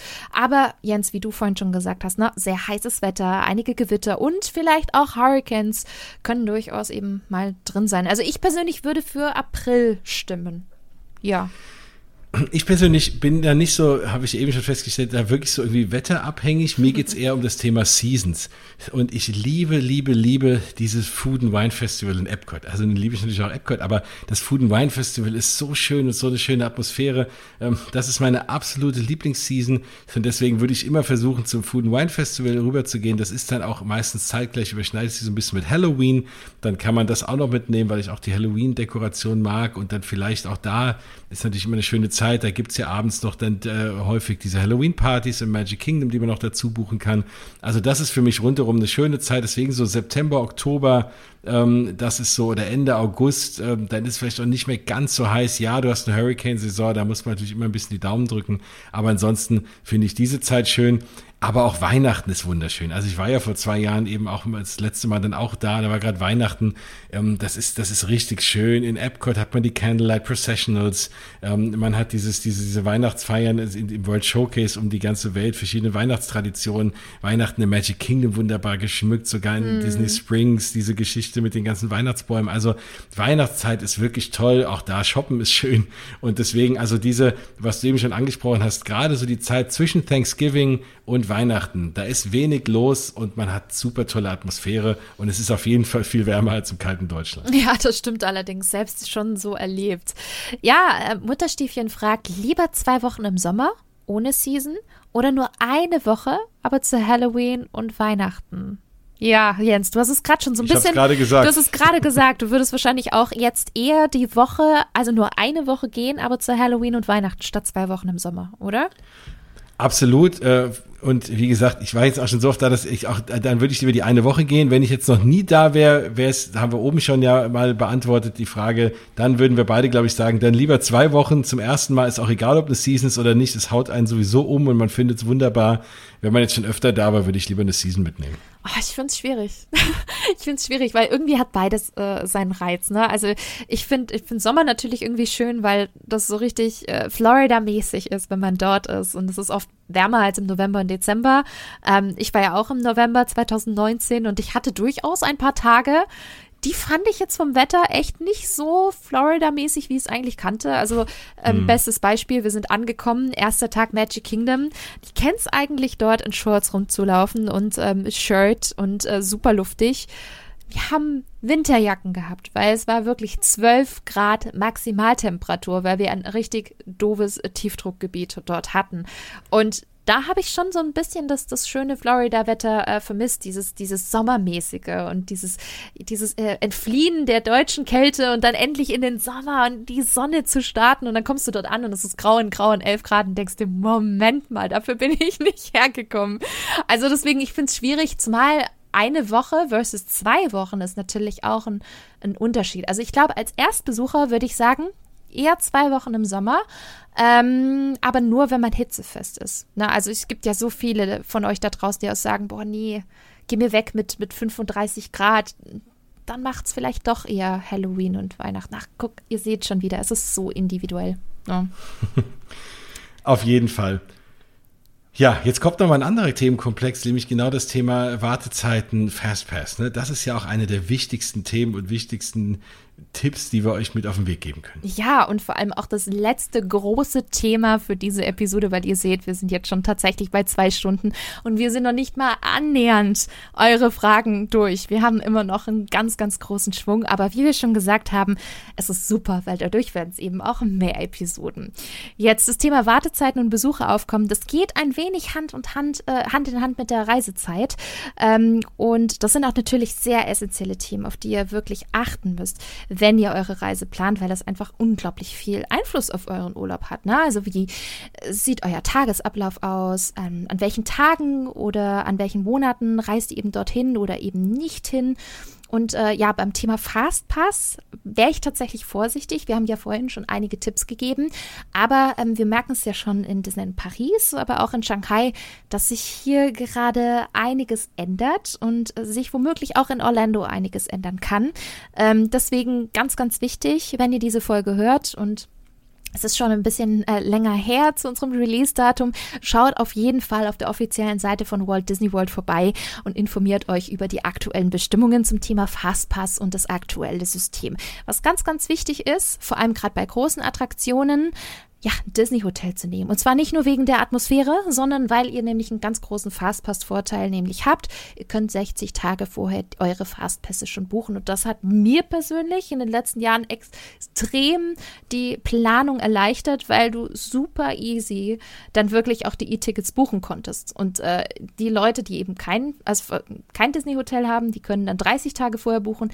Da hast du teilweise gar nicht mehr diese großartige, ja, Auswahl, was echt ein bisschen schade ist. Na, also mal gucken, was sich da ändert im Punkto Fastpass. Absolut. Also du wirst für, also Paradeattraktion dafür ist Flight of Passage. Du wirst, wenn du nicht 60 Tage vorher buchst, kein Fastpass bekommen. Was du immer probieren kannst, und das ist auch immer ein Tipp von mir, über einen Tag immer wieder mal in die App schauen. Auch da hatte ich, als ich das letzte Mal da war, einfach Glück und auf einmal Guter stand Tipp. ein Fastpass für mhm. Flight of Passage drin und dann bin ich schnell mit meinem Parkhopper-Ticket rüber und bin in die Attraktion rein. Und äh, das geht natürlich, da kann man Glück haben, aber wenn man plant, ähm, auf jeden Fall Disney Hotel buchen, weil sonst letzten Endes auch da habe ich schon mal wieder drei Stunden Wartezeit, die ich eben nicht brauche, weil ich dafür einen Fastpass habe für die Attraktion, den ich sonst nicht bekomme. Ja, und vor Absolut. allem Wartezeit, Anstehzeit, da fragt man sich natürlich auch, wie lange muss ich denn überhaupt in, pa äh, in Paris, sage ich schon, in Orlando denn warten im Vergleich zu Paris? Ne? Also Mentally Based in Paris hat gefragt, Anstehzeiten. Marisco auch, muss man generell mehr Zeit einplanen, Sex anstehen. Ähm, immer natürlich, aber gefühlt auch nicht mehr als in Paris, es sei denn, ihr seid wirklich an diesen besagten amerikanischen Feiertagen da oder mitten in der Hochsaison. Ähm, aber Revenge Travel nach Corona, na, also vielleicht wird es ja nächstes, übernächstes Jahr auch ziemlich voll in Walt Disney World, auch wenn jetzt zum Beispiel die Leute aus Großbritannien oder auch aus Europa oder aus anderen Ländern weltweit wieder in die USA dürfen und dann das Walt Disney World zusammen mit den Amis noch, noch stürmen werden. Ähm, zum Thema Wartezeiten habe ich äh, eine kleine Anekdote ich habe es von mehreren Bekannten immer mal wieder gehört, wenn man sich unterhält zum Thema Urlaub und da kommt man so drauf, ach Florida, du warst auch schon. Ja, ja, ich war, keine Ahnung, vor zehn Jahren dort in Walt Disney World und Busch Gardens und ich habe das jetzt schon ein paar Mal erlebt. Äh, Jens, ich weiß nicht, ob du das kennst. Aber diese Leute sind jetzt nicht unbedingt ganz große Freizeitpark-Enthusiasten. Die gehen vielleicht einmal im Leben dorthin und gut ist. Und viele übertreiben maßlos bei den Anstehzeiten. Also ich habe jetzt mit mehreren schon geredet, die gesagt haben, boah, ich musste drei oder vier Stunden anstehen. Und die, man wusste, sie waren nicht am 4. Juli dort oder an, an Weihnachten oder an Silvester.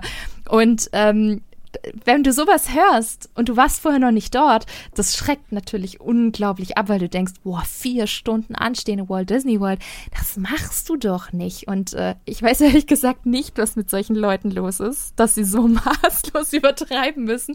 Aber ich kann euch beruhigen, ihr steht normalerweise nicht drei, vier Stunden an. Ihr habt da relativ normale Wartezeiten, die jetzt ähnlich sind wie zum Beispiel in, in Paris.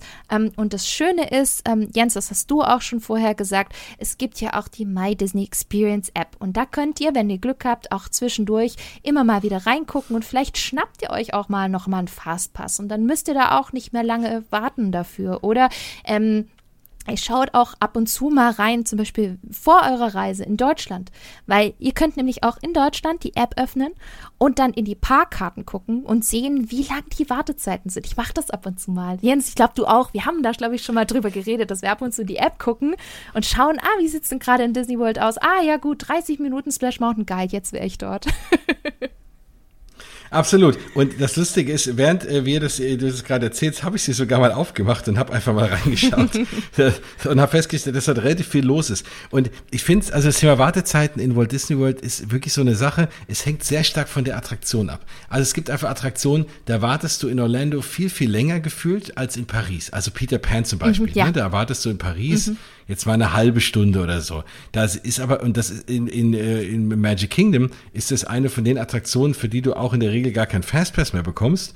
Und da wartest du teilweise 60 oder 90 Minuten. Also aktuell, jetzt wenn ich reingucke, sind es gerade 60 Minuten. Und das ist noch gefühlt relativ wenig. Aber auch für den Jungle Cruise wartest du heute 55 Minuten. Dann gibt's aber andere Attraktionen, da ist es wieder anders. Da wartest du irgendwie kaum. Also das ist so ein bisschen, auch im Vergleich zu Paris, da gibt's Attraktionen, also das ist irgendwie ein bisschen unterschiedlich. Ja, dafür habe ich das Gefühl, du wartest bei Pirates in Paris oft länger mhm. als im, als im Magic Kingdom. Ähm, da ist es wieder umgedreht. Mhm. Dafür wartest du in Small World länger in Orlando als in Paris. Also das, das, das, hängt sehr von der, von der Attraktion ab. Aber es gibt natürlich diese Attraktion, wo du halt drei Stunden stehst, wie Flight of Passage. Und äh, wenn du damit dann halt rumläufst und übertreibst, dann, äh, dann ist es so, da hast du zwar nicht gelogen, aber das ist dann wirklich auch die einzige Attraktion, wo das so ist. Wir müssen, glaube ich, dieses Thema Fastpass nochmal ganz kurz erklären, weil ähm, beim Fastpass ist es ja so, du kannst aktuell drei Fastpasses buchen. Es gibt Konstellationen, wenn du so ein Concierge-Level bei manchen Hotels wohnst, kriegst du noch einen dazu. Aber ich sage jetzt mal, die Standardvariante ist, du hast drei Fastpasses. Du kannst die, wie gesagt, wenn du im Disney Hotel buchst, einfach schon 60 Tage vorher dir reservieren. Diese drei für einen Park, für einen Tag. Und du kannst dann, ähm, nachdem die alle drei aufgebraucht sind, kannst du wieder neue buchen. Immer jeweils einen, wenn noch mhm. irgendwie einer frei ist. Deswegen immer der absolute Tipp, kein Fastpass verbraten für irgendeine Attraktion für abends. Weil, also immer drei Fastpasses raushauen, die more vormittags sind und dann lieber, also wenn du jetzt sagst, du willst für Space Mountain ein Fastpass und da ist an dem Tag nur noch abends um sieben ein Fastpass frei, dann nimmst du halt keinen Fastpass für Space Mountain, sondern stellst dich da lieber mal an und nimmst deinen dritten Fastpass für irgendwas, äh, wo du morgens noch einen kriegst, damit du diese drei äh, weg hast und dann immer wieder in die App gucken. Und dann kommen nämlich die schönen Fastpasses, die vielleicht nochmal wegfallen, weil er den Park doch vorab verlässt oder auch zwischendrin werden nochmal welche freigeschaltet und dann kannst du eher Glück haben, und kannst den Rest des Tages noch ganz viele mhm. Fastpasses dir rauslassen, wann auch immer die dann vielleicht dann irgendwie dann in, in, die App reinfallen. Der Nachteil ist, man rennt rum und guckt relativ viel in eine App, was eigentlich sehr schade ist, oder in sein Handy rein für so einen schönen atmosphärischen Park oder die vier Parks eben Walt Disney World. Aber was das Thema Fastpasses angeht, das lohnt sich. Und das ist eben auch in dieser My Disney Experience App und genauso wie du eben schon sehr schön gesagt hast und genau richtig eben auch das Thema Wartezeiten. Das muss man halt eben alles im Blick haben, aber dann hat man auch mehr von seinem Tag. Das ist ein wichtiger Tipp mit den Fastpässen und auch wann man diese Fastpässe bucht. Also ich habe die Erfahrung gemacht, dass man die am besten zwischen 10 und 13 Uhr buchen sollte und dann bis dahin auch bestenfalls verbrauchen sollte, ja. weil danach hat man immer noch relativ viel Zeit, um den jeweiligen Park zu genießen und äh, kann dann eben, wenn man Glück hat, auch spontan noch einen bekommen, wie auch zum Beispiel für Flight of Passage oder auch für, für ähm, Attraktionen, wo Fastpässe schon direkt am ersten Tag für Disney Hotel Gäste äh, in der Buchung schon weg sind. Du kannst echt Glück haben und deswegen immer so zwischen 10 und 13 Uhr die buchen und allesamt verbraten und danach könnt ihr immer noch äh, Fastpässe nachlösen. Also deswegen ein ganz, ganz, ganz wichtiger Tipp. Wir haben Aber Stand jetzt, müssen wir, haben wir eben schon gesagt, ne, gerade in der, in der Disney-Welt ändert sich ganz viel. Genau. Also macht euch vorher nochmal schlau. Ganz genau, ganz, ganz, ganz wichtiger Tipp. Jetzt haben wir gerade schon auch äh, es vorhin erwähnt, Besucheraufkommen. Und beim Thema Besucheraufkommen informiert man sich gerne gerade für Walt Disney World über die sogenannten Crowd Calendar. Also für die Leute da draußen, die noch nie was davon gehört haben, es gibt etliche Seiten ähm, zum Thema Walt Disney World, aber auch Freizeitparks in Orlando, die einen Crowd Calendar anbieten, der quasi für die nächsten Monate oder vielleicht auch für die nächsten zwölf Monate, also für ein ganzes Jahr, ähm, euch pro Tag zeigen, wie vielleicht der Park gefüllt sein könnte mit unterschiedlichen Levels von Ampelsysteme, Rot, Gelb, Grün, von äh, Level 1 bis 10, wo 1 noch super leer ist und 10 super voll. Und ähm, da fragt nämlich äh, Miss Paulsen oder Miss Poulsen, ähm, meint ihr, die Crowd Calendar für 2022 Stimmen haben für Ende April gebucht? Und da bin ich ehrlich, ich habe auch in den letzten Jahren immer wieder geschaut und ich muss sagen, Crowd Calendar sind so eine Sache. Ne? Es ist eine nette Orientierung, aber du hast nie eine hundertprozentige Sicherheit, ähm, ob das dann auch wirklich so eintritt. Das habe ich selber ein paar Mal gemerkt. Also manche Calendars sind auch besser als manch andere. Also ich fand Turing Plans immer so gut, weil die auch auf, aus einer sehr mathematischen Ecke kommen und da super viel berechnen, also völlig crazy. Ähm, fand aber den auch von Walt Disney World Prep School auch nicht schlecht. Aber ich glaube, es ist wichtig, es ist nur eine Orientierung. Ne? Also man sollte sich nie komplett drauf verlassen. Und äh, ja, Jens, du hattest da noch mal einen ziemlich, ziemlich guten Tipp, was ebenfalls neben dem Crowd-Calendar noch ähm, ausschlaggebend ist. Genau, absolut. Weil ich sag mal, klar, was die machen, auch äh, zum Beispiel Touring Plans, die bezahlen ja auch Leute, Angestellte, die in, durch die, in den Parks stehen, die an den Ausgängen der Attraktionen stehen, die den Durchsatz berechnen und so. Das ist, hilft natürlich schon mal viel, dass man weiß, welche Attraktion, wie viele Leute gehen da durch. Ähm, aber die können es auch nur hochrechnen. Und äh, die, glaube ich, ich würde mal behaupten, deren Stand ist natürlich vor Corona, da hat sich seitdem ganz viel geändert. Man weiß auch gar nicht, wie sind 2022 die Regelung, die Abstände, mhm. sonstiges. Also ich glaube, man kann das das aktuell überhaupt nicht hochrechnen. Und deswegen ist der genau das genaueste, was man machen kann, weil den besten Überblick hat immer noch Disney selbst, weil die einfach wissen, wie viel ist gebucht, ähm, wie viele Leute werden in den Parks sein, Crowd Control, man muss die Tage ja auch mittlerweile, man kann ja kaum noch wirklich untertierte Tickets kaufen, also für Walt Disney World. Das heißt, da muss man, also die wissen es am besten und die steuern natürlich auch das über ihre Hotels und wollen natürlich auch das Maximum an Geld rausholen aus ihren Hotels. Und deswegen gehe ich immer über die Hotelpreise, weil wenn dann wirklich die Hotels, selbst wenn Disney äh, niedrige Hotelpreise anbietet, weiß man, okay, das ist noch echt, da ist noch Platz, da ist noch nicht so viel gebucht, da sieht es vielleicht ganz gut aus. Natürlich, wenn die Preise niedrig sind, buchen da auch wieder viel, dann kommen wieder mehr Leute rein. Aber das ist für mich immer erstmal ein, ein, allerdings der beste Indikator, weil mm. wer weiß am besten, wie viele Leute geplant sind als Disney. Das stimmt. Also wirklich perfekt. Ja, eine Besonderheit in Walt Disney World ist übrigens auch das Thema Magic Band. Und kleines Helferlein 24 hat gefragt, was ist das mit den Bändchen? Sind das die Eintrittskarten?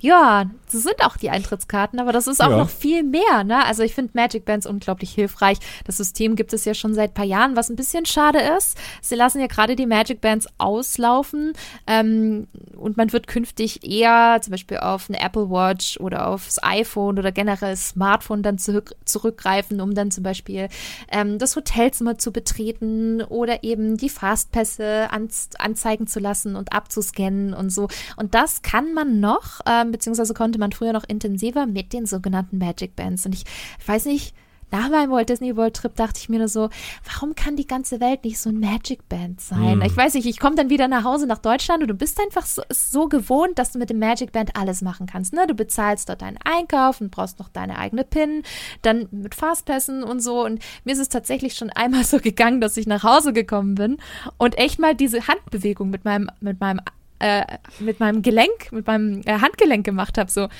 ist nichts zum Abscannen. ich will aber jetzt abscannen. Vielleicht muss ich mir doch eine Apple Watch zulegen, ich weiß es nicht. Aber ähm, ja, das ist schon. Mit dem Magic Band zur Rewe gehen oder so wäre schon schön. Absolut. Und da kann man aber, auch wirklich die Kreditkarte mit verbinden. Wie gesagt, das Hotelzimmer kann man damit öffnen. Und äh, ja, die machen jetzt eine Transformation, sodass es halt jetzt künftig auch das, das iPhone wird. Finde ich ein bisschen schade. Ich weiß nicht, ich mochte die Magic Bands irgendwie. Auf jeden Fall. Also ich liebe auch Magic Bands. Und es gibt natürlich auch, äh, es gibt natürlich viele Einfache, aber es gibt auch ganz viele Sammler Magic Bands. Ich habe zum Beispiel ein Opening Day Rise to Resistance Magic Band. Natürlich. Ähm, du hast auch eins. Ja. Und äh, das will man natürlich dann auch tragen, ne? weil mhm. man schöne Erinnerungen dann hat und weil es auch zeigt, hey, man war dabei und keine Ahnung. Und ähm, das sind so Sachen, ja, wenn es dann in meiner Apple Watch geht, klar, dann mache ich es mit der. Ähm, ich werde, glaube ich, mein Magic Band trotzdem tragen, ist mir egal. Aber, ähm, aber es ist, ähm, Insofern machen sie sich so ein bisschen dieses Sammlerding kaputt, was auch ein bisschen schade ist. Übrigens, da noch mal ein kleiner Tipp für euch, wenn ihr vorhabt, äh, das Magic Band zu nutzen, auch zum Bezahlen. Das funktioniert wiederum allerdings nur, wenn ich in einem äh, der Disney Hotels schlafe.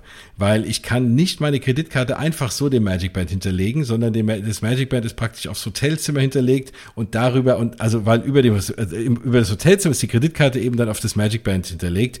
Wenn ich jetzt äh, nicht in einem Disney Hotel schlafe, sondern irgendwo Offsite, kann ich damit noch nicht mal bezahlen. Dann ist es wirklich nur die Eintrittskarte und, äh, und der Fastpass. Kann man das auch nicht nachträglich zum Beispiel über die City Hall nee. oder so verbinden? Echt Nee, schade. das geht gar nicht. Es geht wirklich nur über das Hotel. Hm. Ich habe es versucht, weil ich das letzte Mal auch Offsite war mhm. Und äh, ja, weil ich das super schön finde, gerade so bei Food and Wine Festival, ne, dann läufst du von einem Stand zum nächsten, hältst über dein Magic Band dran, macht es natürlich auch teurer, weil du hast überhaupt keinen Überblick mehr. Aber es ist einfach sehr, sehr, sehr, sehr convenient und ich bin in der Tat den einen Tag, als ich dann im Disney Hotel geschlafen habe, wirklich auch nur, ich habe gar nichts mitgehabt. Ich habe nur mein Magic Band dabei gehabt, keine Kreditkarte, kein gar nichts. Und ich bin wunderbar durch die Parks gekommen. So praktisch, so praktisch. Aber das ja. ist auch der Grund, warum ich das Magic Band so toll finde. Also wer weiß, vielleicht gibt es ja noch weiterhin, zumindest für eine absehbare Zeit, die Magic Bands. Ich würde mich auf jeden Fall, auf jeden Fall freuen. Der Holger hat uns gefragt, gibt es eine Übersicht für Fristen? Also wann buchen, wann Fastpässe, wann Restaurants? Ja, gibt es.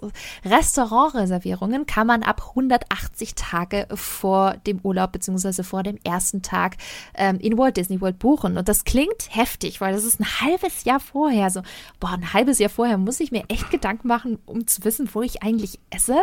Ja, weil ja. ihr braucht das. Weil es gibt nämlich super beliebte Restaurants wie Cinderella's Royal Table. Das befindet sich direkt im Herzen vom Cinderella-Schloss. Und zum Beispiel auch Be Our Guest. Das ist das schöne und das Beast-Themen-Restaurant im Fantasyland. Und ganz ehrlich, selbst schon erlebt, wenn man da nicht ähm, direkt zum Stichtag und zur Stichstunde sogar reinguckt, also um 13 Uhr geht es quasi los und ihr schaut erst später rein, dann kann es sein, dass der ganze Tag schon komplett weg ist. Und das habe ich auch schon erlebt. Das Gute ist halt, man kann dann für den kompletten Trip jeden Tag schon seine Restaurants buchen, das ist eben top. Aber ähm, das ist ratzfatz weg und deswegen gut planen, auch schon ein halbes Jahr vorher sich Gedanken machen. Und Planung braucht ihr auf jeden Fall auch zum Thema Fastpässe. Haben wir vorhin schon gesagt, 60 Tage vorher für Disney-Hotelgäste, 30 Tage vorher für Nicht-Hotelgäste. Und das Coole ist, ähm, das habe ich auch erst vor ein paar Jahren rausgefunden. Es gibt Datumsrechner ähm, im Internet, die quasi ähm, für euch für euer Anreisedatum die relevanten Stichtage ausrechnen. Ne? Also ihr klickt dann in diesen Kalender rein, sagt, hey, ich reise am 30. November an. Dann sagt dir der Calculator automatisch, an dem Tag, ab dem Tag kannst du Restaurant, äh, Restaurantreservierungen machen, an dem Tag dann auch deine Fastpässe buchen. Ähm, gebt einfach bei Google ein Fastpass Calculator und da findet ihr auch schon die ganzen Seiten, die ein solches Tool anbieten. Finde ich sehr praktisch. Ja. Absolut. Noch ein wichtiger Hinweis zum Thema Restaurantreservierung. Da ist es mittlerweile so, dass wenn du ein Restaurant buchst und nicht erscheinst, du dann auch, ich glaube, es waren mal Zeit lang 10 Dollar äh, irgendwie an, äh, an, an Strafe bezahlst. Oh, ja. ne? Mhm. Das äh, finde ich im Übrigen gar nicht so dumm, weil das hat man in Disneyland Paris ab, ab und zu. Da passiert gar nichts, wenn du nicht kommst und äh, wenn du dann einfach nicht absagst, würde jemand anders essen gehen äh, und, und kann es halt nicht und geht halt erst gar nicht hin, weil er denkt, es gibt nichts mehr. Mhm. Und das finde ich da sehr, sehr schön. Auch da, ja, man muss gerade, ne, Be Our Guest, also ich liebe Be Our Guest vom, vom Setting her. Ich finde das Essen auch ganz okay. Das Essen ist lecker. Ähm, mhm. Und, äh, und, und ähm, das auf jeden Fall das vorab buchen, aber das sind halt so Sachen, dadurch, dass es diese Strafe praktisch kostet, sagen die Leute auch relativ brav wieder ab. Und gerade Essen ist sowas, dass man sich dann doch überlegt, habe ich heute doch keine Lust drauf oder ich bin doch nicht im Park oder sonst was. Wer weiß das alles schon 180 Tage vorher in der Regel. Und deswegen fallen da auch zwischendrin immer wieder nochmal irgendwie so ein paar äh, ja offene Slots irgendwie auch rein. Aber da muss man dann auf der Hut und gucken. Guter, guter Tipp. Ja, kommen wir zu unserer allerletzten Frage für heute, weil guckt mal auf die Uhr. Es ist Wahnsinn und wir sind nicht mal annähernd durch die Fragen durch. Das, das nur schon so mal am Rande. Sodapop79 fragt Apps, die man haben sollte. Jens, welche Apps hast du denn auf deinem Smartphone, wenn du nach Orlando reist? Also auf jeden Fall, und das haben wir jetzt ja schon mehrfach ange angesprochen, My Disney Experience, die aus meiner Sicht ähm, aktuell beste Disney Parks App, die es gibt. Also ist auf jeden Fall besser als die Disney Paris App. Also ist umfangreicher auch.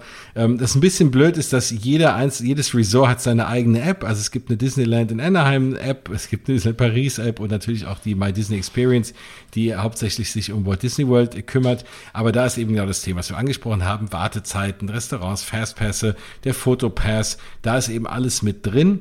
Dann, was ich noch habe, was ganz, ganz wichtig ist, ist natürlich auch ein Währungsumrechner, ne? weil man mm, zahlt natürlich -hmm. in Dollar. Und man will ja immer mal gucken, tagesgenau, was kostet mich denn der Spaß jetzt? Und oft sind es krumme Kurse, 1 zu 1, also ein, ne, ein Dollar ist ein, ein Euro mm. 17, umgekehrt, ein Euro ist ein Dollar 17 und so Geschichten oder dann wieder mal ein Dollar 20. Und äh, deswegen da, wenn man da so ein bisschen auf sein Budget achten will, ist, finde ich, ein Währungsrechner immer ganz gut. Und dann auch was, gerade wenn man jetzt in den eher günstigen Disney-Hotels schläft, wo vielleicht jetzt keine wahnsinnig vielen Restaurants sind, kann man auch mal so Geschichten wie Uber Eats oder so, diese, so diese, mm, die mhm. Lieferando-Varianten der USA auch mal drauf haben, wenn man sich einfach mal was abends Zimmer liefern lassen will und nicht fünf Tage in der, im, im Quick-Service-Restaurant äh, dann essen will dort im Hotel. Ja, absolut. Also die Apps habe ich auch immer drauf auf, auf meinem Smartphone, wenn ich äh, nach Orlando fliege.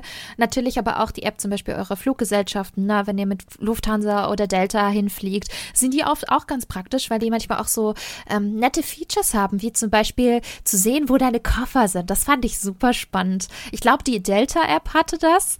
Ähm, da konntest du ganz genau sogar sogar sehen, wo deine Koffer äh, sich gerade nach dem ähm, quasi nach der Aufgabe befinden. Und das ist immer ganz gut für so Schisser wie ich, die die ganze Zeit denken, oh Gott, mein Koffer kommt nicht mit, mein Koffer kommt nicht mit. Und das ist ganz schlimm, wenn man vor allem ein bisschen Merchandise im Koffer hat. Also ich meine, die wichtigsten Sachen packe ich sowieso nicht ins Koffer, äh, in den Koffer, sondern ins Handgepäck. Ähm, aber es ist, ist, ein nettes Gimmick und es ist auch einfach für die Tickets, weil man eben da auch den QR-Code äh, eurer Tickets auch easy drin hat. Und äh, natürlich auch Uber Uber und, und Lyft. Weil angenommen, ihr wollt wirklich mal raus aus Walt Disney World, ähm, sagen wir es jetzt mal, ähm, ihr wollt nach Universal oder ihr wollt noch einen anderen Park sehen oder ihr wollt zum Beispiel auch zu einem Walmart mal, was auch sehr, sehr viele Touristen gerne machen, weil sie da auch gerne mal dieses, dieses Feeling haben wollen und ein bisschen shoppen wollen, dann braucht ihr, wenn ihr keinen Mietwagen habt, eben auch eine andere quasi ein anderes Fortbewegungsmittel. Und da ist Uber und Lyft eigentlich immer super, weil die Preise immer fair sind und da braucht ihr natürlich auch solche Apps. Deswegen immer schon mal runterladen, bevor ihr losfliegt nach Orlando, weil dann habt ihr auch das perfekte Setup dort vor Ort für eure Reise. Apropos Uber und Lyft, dazu nochmal auch ein schöner Tipp, wenn ihr jetzt in kein, nicht in einem der Disney-Hotels wohnt und da den Bustransfer nutzen könnt, ist das immer eine super Variante, wenn ihr Offside wohnt, um auch in die Parks zu kommen, weil du mittlerweile natürlich auch 30 Dollar fürs Parken zahlst pro Tag oh, und pro ja. Auto. Mhm. Und, ähm, und da mittlerweile sich das sehr etabliert hat, dich einfach von einem Uber oder einem Lyft äh, abholen zu lassen, am Hotel und in die Parks zu fahren, äh, da bist du auf jeden Fall noch näher am Eingang, musst dein eigenes Auto nicht nehmen und kommst im Zweifel günstiger sogar als diese 30 Dollar Parkplatzgebühr, die für diese, die für diese Anbieter nicht anfallen. Und mittlerweile ist es soweit, äh, also es war jetzt damals, als ich im Dezember 2019 da war, war es schon so, dass die mittlerweile so äh, nett sind und eigene, eigene Parkplätze für diese Ridesharing-Angebote und Anbieter dort auch selbst ausweisen. Also wenn du dann, äh, ne, du, wir haben im Ticket Transportation Center, da war dann ein Schild, äh, Uber und Lyft-Parkplätze mhm. sind dort und die anderen Autoparkplätze sind dort, weil das wohl immer auch Thema war, wo holt man sich da ab und selbst das ist mittlerweile relativ gut geplant auch von Disney. Das stimmt.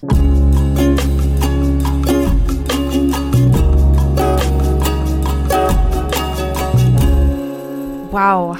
Jens, Puh, zweieinhalb ja. Stunden. Also ähm, ich weiß, du hattest auch schon lange Folgen, aber das, ich glaube, das ist für mich jetzt aktuell die längste Folge von meinem Podcast. Wahnsinn. Und wir sind ungefähr durch die Hälfte der Fragen durch. Nicht mal. Also, ja. das im Übrigen für euch alle draußen, wenn ihr uns Fragen geschickt habt, die kommen noch. Wir haben die alle hier stehen. ihr könnt uns auch weiter Fragen schicken. Wir nehmen auf jeden Fall noch eine Folge auf zu diesen ganzen anderen Themen.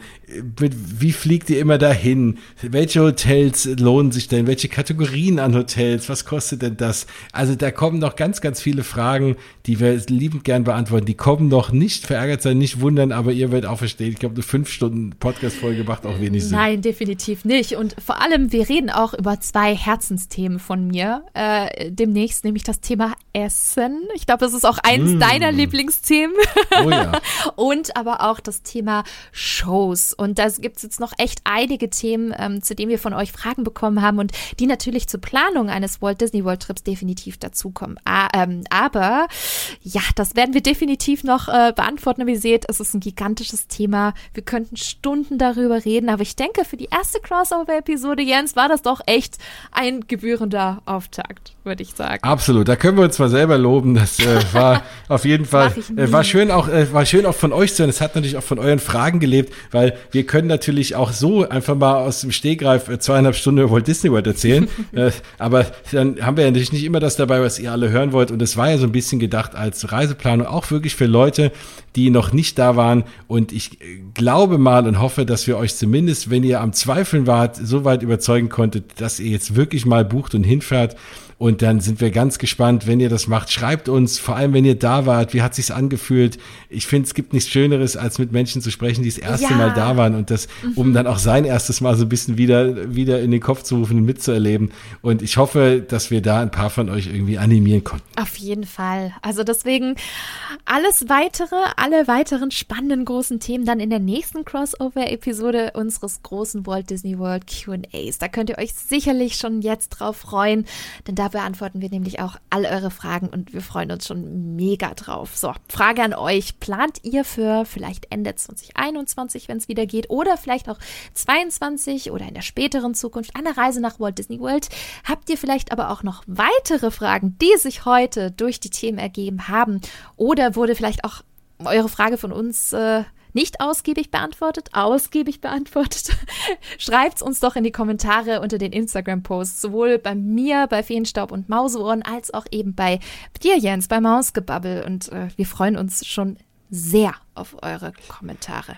Wow. Und nicht auf eure Kommentare, aber auch auf eure vielleicht individuellen Fragen beantworten wir natürlich auch gern. Wenn ihr jetzt wirklich sagt, okay, da hat euch was heute gefehlt heute und ihr plant jetzt ganz konkret oder äh, auch die Frage so, ich äh, habe jetzt, ich will jetzt äh, ne, in den und den Park, welche drei Fastpasses, wenn die Top-Attraktionen schon weg sind, sollte ich denn buchen? Sowas, immer her damit, äh, helfen wir immer gerne. Absolut.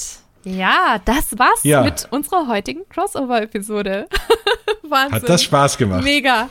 Mega. Ja, Boah, fand ich auch. Hätten wir schon viel früher machen sollen. Ähm, aber ich bin froh, dass wir dieses tolle Thema genutzt haben, dass wir die tollen Fragen von euch bekommen haben, weil ich finde, das hat diese Episode wirklich zu was, äh, ja, ganz Besonderem gemacht. Ich hoffe, es hat euch genauso viel Spaß gemacht wie uns.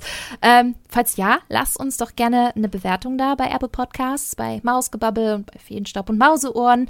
Ähm, ja, Jens, wo findet man dich, wenn man dich noch nicht kennt, was ich mir aber gar nicht vorstellen kann? Das stimmt. Ja, das äh, würde mich freuen, wenn ihr mich dann versucht auch nochmal kennenzulernen. Und zwar idealerweise auf Instagram, äh, ja, Mausgebabbel, überall, wo es, äh, wo man so in den sozialen Medien sich rumtreibt. Natürlich auch auf mausgebabbel.de. Das ist der Blog zum Podcast, äh, hauptsächlich, das, äh, hauptsächlich gefüllt mit den Show Notes zu den jeweiligen äh, Podcasts. Ansonsten viel Zeit für ausführliche Blogartikel. Hier und da mal, wenn was Besonderes ansteht. Aber das überlasse ich dann anderen, unter anderem auch dir dir zu den Einzelthemen. Bei mir gibt es halt eher so ein bisschen die Zusammenfassung der jeweiligen Podcast-Folgen. Eben genau. Ansonsten mich überall als Mausgebabbel immer, immer gerne anschreiben. Ja, und falls ihr jetzt über die Mausgebabbel-Variante dieser Crossover-Folge gestolpert seid und euch fragt, wer ist denn Bianca, dann habt ihr noch nicht viele Mausgebabbel-Folgen gehört, aber ich freue mich trotzdem wahnsinnig, dass ihr jetzt heute hier eingeschaltet habt. Und falls ihr es noch nicht wisst, Bianca, wo findet man dich denn? Ja, mich findet man als Spinatmädchen eben auf meinem Blog unter spinatmädchen.com, aber eben auch auf Social Media wie Instagram, Facebook, Twitter, YouTube, ebenfalls unter Spinatmädchen und natürlich auch unter Feenstaub und Mauseohren. Genau. Ja. Ja, und damit sind wir durch, oder? Ja, ich glaube, damit sind wir vorerst durch. Es kommen ja noch ein paar Folgen, da freue ich mich schon drauf. Na klar, und ich erst. Tja, dann sage ich mal bis dahin, haltet die Mauseohren steif und bis bald. Aus die Maus.